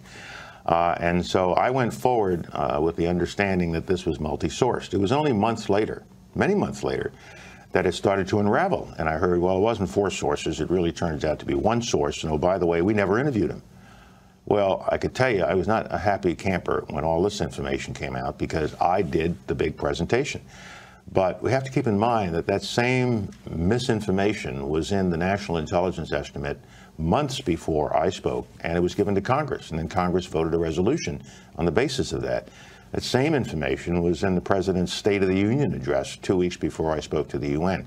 So we got bad information. The real question is, why wasn't it known to the intelligence community? And some people says it was known. It just never surfaced to the higher levels. Why didn't we do a better job of finding out what we really knew from this particular source since we were relying so heavily on him? Two months, three months after the war started, and we had this van in our hands. Uh, it didn't look like any biological van to me, but the CIA was continuing to insist that's what it was, but it wasn't. And it all rested on this one fellow who we now know as Curveball. And so people are asking me, well, uh, did, did you know about it at the time? Of course I didn't know about it at the time. If I'd ever known that this was a single source in a German detention facility that we had never interviewed, and that there were people within the intelligence community of the United States that felt it was a bad source, I never would have used it. And is it the key, a single source? Just like in journalism, you always want to get more than one person to corroborate. Absolutely. General, uh, it's one of the issues that has jumped out. We were watching the state of politics in this country, what's going on. Uh, some recent comments by Mike Huckabee this week, talking about the president being born and raised in Kenya and madrasas, things along those lines. What jumped out at me, though, was this whole notion of his worldview. Huckabee saying, we grew up with Boy Scouts and the Rotary Club. What do you make of, as a son of, an immig- of immigrants, what do you make of this whole notion that somehow there is one American worldview, as opposed to the many different communities that we grow, grow up in, where they're all not the same? Well, there are many uh, worldviews out there, or different views of the world, is another way to put it. And in the course of my career, I have uh, been privileged to meet people from all over the world, of all races and religions, of different political systems, social systems, different histories and cultures. And I think that as an American, I can be very, very proud of my country. And I think my country and my system is unique and the best. But not everybody shares that view with me. And so what I want to do is to show others what the American system is all about and why it's worked for us and so many other countries. But let me hear about your system. What are you doing? And for us not to be uh, arrogant in our view of the rest of the world, but to realize it's a big world uh, with lots of different uh, attitudes and points of view out there. With respect to uh, Mr. Huckabee, I, I, just think he, he, he was having a, a, a bad morning. Uh, Mr. Huckabee is a decent individual, but I think he would acknowledge now that uh, he misspoke. He has. Uh, but we've got to knock this nonsense off. Barack Hussein Obama, as I have said before, was born an American. He is an American. He's never been anything but an American. He was raised, for the most part, in guess where? Hawaii, which is Which- a in state. America. it's a state, uh, and so we've we've kind of got to get rid of all of this nonsense about where he was born and where he was raised. And there's no question in my mind that uh, President Obama, just as every president before him, wishes the best for the American people and is a defender of American values. That's the oath he swore when he was inaugurated. But beyond just the different different This is views across know- the you know, world. This is just another way of attacking him politically by throwing up this chaff, as we sometimes call it in the military, to confuse people. Uh, we're trying to confuse people, and to some extent, it works. There's still people claim at a high percentage that he was not born in the United States, the birthers. But most of those birthers know better. They know he was born here. They're using this birther issue as another way to attack the president politically. What bothers me is beyond just you know different views around the world, even in this country. I'm African American. I grew up in Houston, Texas. And so my experience is different than that of somebody who might have grown up in Iowa or in California or in New England. Or in the Bronx. Absolutely. And so what happens is when you, you start hearing these phrases, what does middle America think? Well, no, I think what does Southeast Florida think? Or what does the Midwest or Southwest, other parts of the country? And so when we start saying these kind of phrases, I think it's, in many ways, it's coded language. It's, it's coded language and it's dangerous. And during the 2008 campaign, when I was when I was making statements of support for President Obama, I made the point there is not a good America and a bad America. There is not, you know, small town America is good and big town America is bad. Uh, don't tell me that I live in a bad America because I was born in Harlem and raised in the South Bronx. I had a great upbringing. And uh, I, I had parents who believed in America with all their Strong hearts. values. Even strong value. Oh, oh, oh, tell me about it. But they were immigrants. Uh, so I am of the immigrant tradition. I come from a, rather modest background. I was a black kid living in a segregated country, and all that has now changed. And so any American is a good American if that American believes in the country, believes in himself, and is contributing to our society. And we shouldn't fractionate ourselves by north, south, east, west, rural, or urban. You're being honored by the NAACP. You talked about that childhood, talked about your life. Look, you've got tons of awards. Uh, you four-star general. You've been, you've gotten all kind of different things. But what does it mean for this particular organization to honor you because of its history and what it has meant uh, to the cause of African Americans and really all Americans in making this nation a more perfect union? Well, I'm very honored to receive this award. I, I'm also a recipient of the Spingarn Award from Mhm. the NAACP, so it, it means a lot to me to be recognized by this organization. I often tell people that uh, I started out in the Army just a few years after segregation ended uh, in our armed forces. If I'd come in five or ten years earlier, I would not have had the opportunities that I got to go all the way to the top. And I worked hard for it. I had my commanders who encouraged me and, and trained me as I went along, but I never forget. I always point out to any audience I speak to that I stand on the shoulders of thousands of black men and women who served in combat for the armed, the armed forces of the United States who never had the opportunities I had. And if they hadn't served and demonstrated they could do the job, I would not be where I am. And we also had organizations like the NAACP. In the darkest days of our country's history, in that post-Civil War period, in the beginning of you know, 1909 on, was the NAACP, among other organizations, it was the NAACP that constantly drove this case that America, it's going to be faithful and true to its Constitution and to its Declaration of Independence, it had to change. And without that kind of pressure coming from the NAACP, we would not be where we are today. And I will always be grateful to all of those who were part of that second Civil War that the NAACP was a leader in. Or General Colin Powell. Congratulations on the NAACP Image Award, the President's Award, and look forward to chatting with you again in Washington. Watch. Thank you, Roland. Thanks a bunch. I want to thank TV One for uh, allowing me uh, to be able to show that interview to you folks. Uh, it was uh, certainly an honor uh, to talk with him then. We had many conversations and we'll see each other ever since then. And so we certainly will miss him. And of course, uh, he's going to have a major funeral take place on November 5th at the National Cathedral, uh, where it will certainly be standing room only, uh, honoring the life and legacy of one of America's greatest patriots and a brother who was indeed a brother that is retired General Colin Powell. Folks, that is it for us. We appreciate uh, you uh, watching, us being here in Atlanta. It's been a fantastic week. We've been here, great conversations, great interviews. We will live stream the entire uh, conference. And so if you go to Black Star Network, you can see all three days of the Global uh, Hope Forum. And so, folks, check that out. Uh, again, you don't want to miss it. Some fantastic conversations, some great folks who are here committed to black economic social justice. And so, please do so. And of course, we always end the show by showing you those of you, all the folks who support us via our Bring the Funk fan club. If you want to join, what we ask is we're trying to get 20,000 folks annually to give 50 bucks, a minimum of 50 bucks each. And so that's $4.19 a month, 13 cents a day. You can join our Bring the Funk fan club. Cash App, dollar sign RM Unfiltered. Venmo.com is forward slash RM Unfiltered. PayPal is R Martin Unfiltered. Zelle is rolling at rolandsmartin.com, rolling at rolandmartinunfiltered.com. And so here's our list of all of our folks who are members of the fan club. Folks, thanks a bunch. I will see you on Monday. Y'all take care.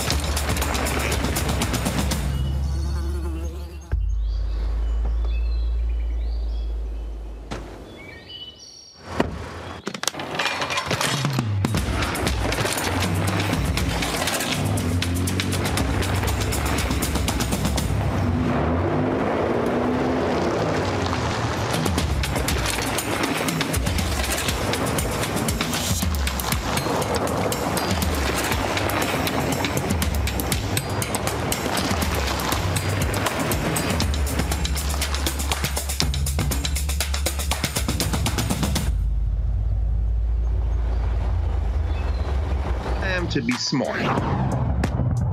Roland Martin's doing this every day. Oh, no punches! Thank you, Roland Martin, for always giving voice to the issues. Look for Roland Martin in the whirlwind, to quote Marcus Garvey again. The video looks phenomenal, so I'm really excited to see it on my big screen. Support this man, Black Media. He makes sure that our stories are told. See, this difference between Black Star Network and Black-owned media and something like CNN. I got to defer to the brilliance of Dr. Carr and to the brilliance of the Black Star Network. I am rolling with rolling all the way. Honored to be on a show that you own, a black man owns the show. Folks, Black Star Network is here. I'm real um, revolutionary right now.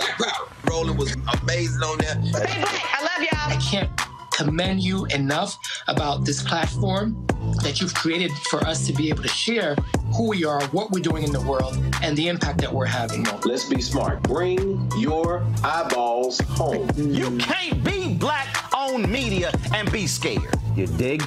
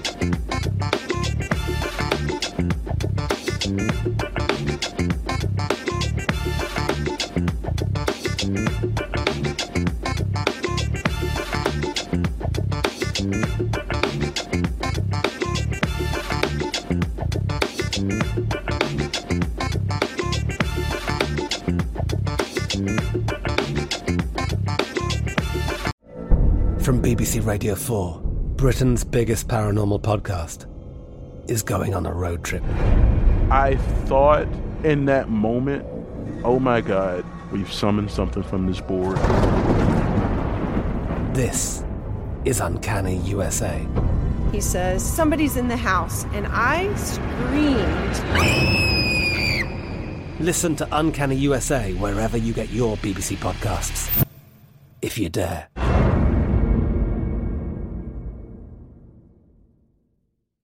Wait is almost over. Get ready for the 2024 NFL season as the full schedule is announced. Every rivalry, every rematch, every rookie debut, every game revealed. The 2024 NFL schedule release, presented by Verizon, coming in May. Live on NFL Network, ESPN2, and streaming on NFL Plus. Terms and conditions apply to NFL Plus. Visit NFL.com slash schedule release to learn more. Tired of restless nights? At Leesa, we know good sleep is essential for mental, physical, and emotional health. From memory foam mattresses to hybrids that keep you cool all night long, Leesa's mattresses offer exceptional comfort and support with free delivery and 100 nights to try out your mattress in the comfort of your home. For a limited time, save up to $700 off select mattresses plus two free pillows. Go to leesa.com slash iHeart for an additional $50 off mattresses and select goods. Exclusions apply. See leesa.com for more details. Open a limited time 11 month certificate at Kemba Financial Credit Union. At 5.25% APY, it's more than triple the national average, plus, it's a safe and secure way to grow your money. Visit your local branch or kemba.org slash CD for details. Offer expires May 31st, 2024. APY equals annual percentage yield. Restrictions apply. $500 minimum and $250,000 maximum deposit. Advantage status required. Comparison based on bank rate average. Federally insured by NCUA.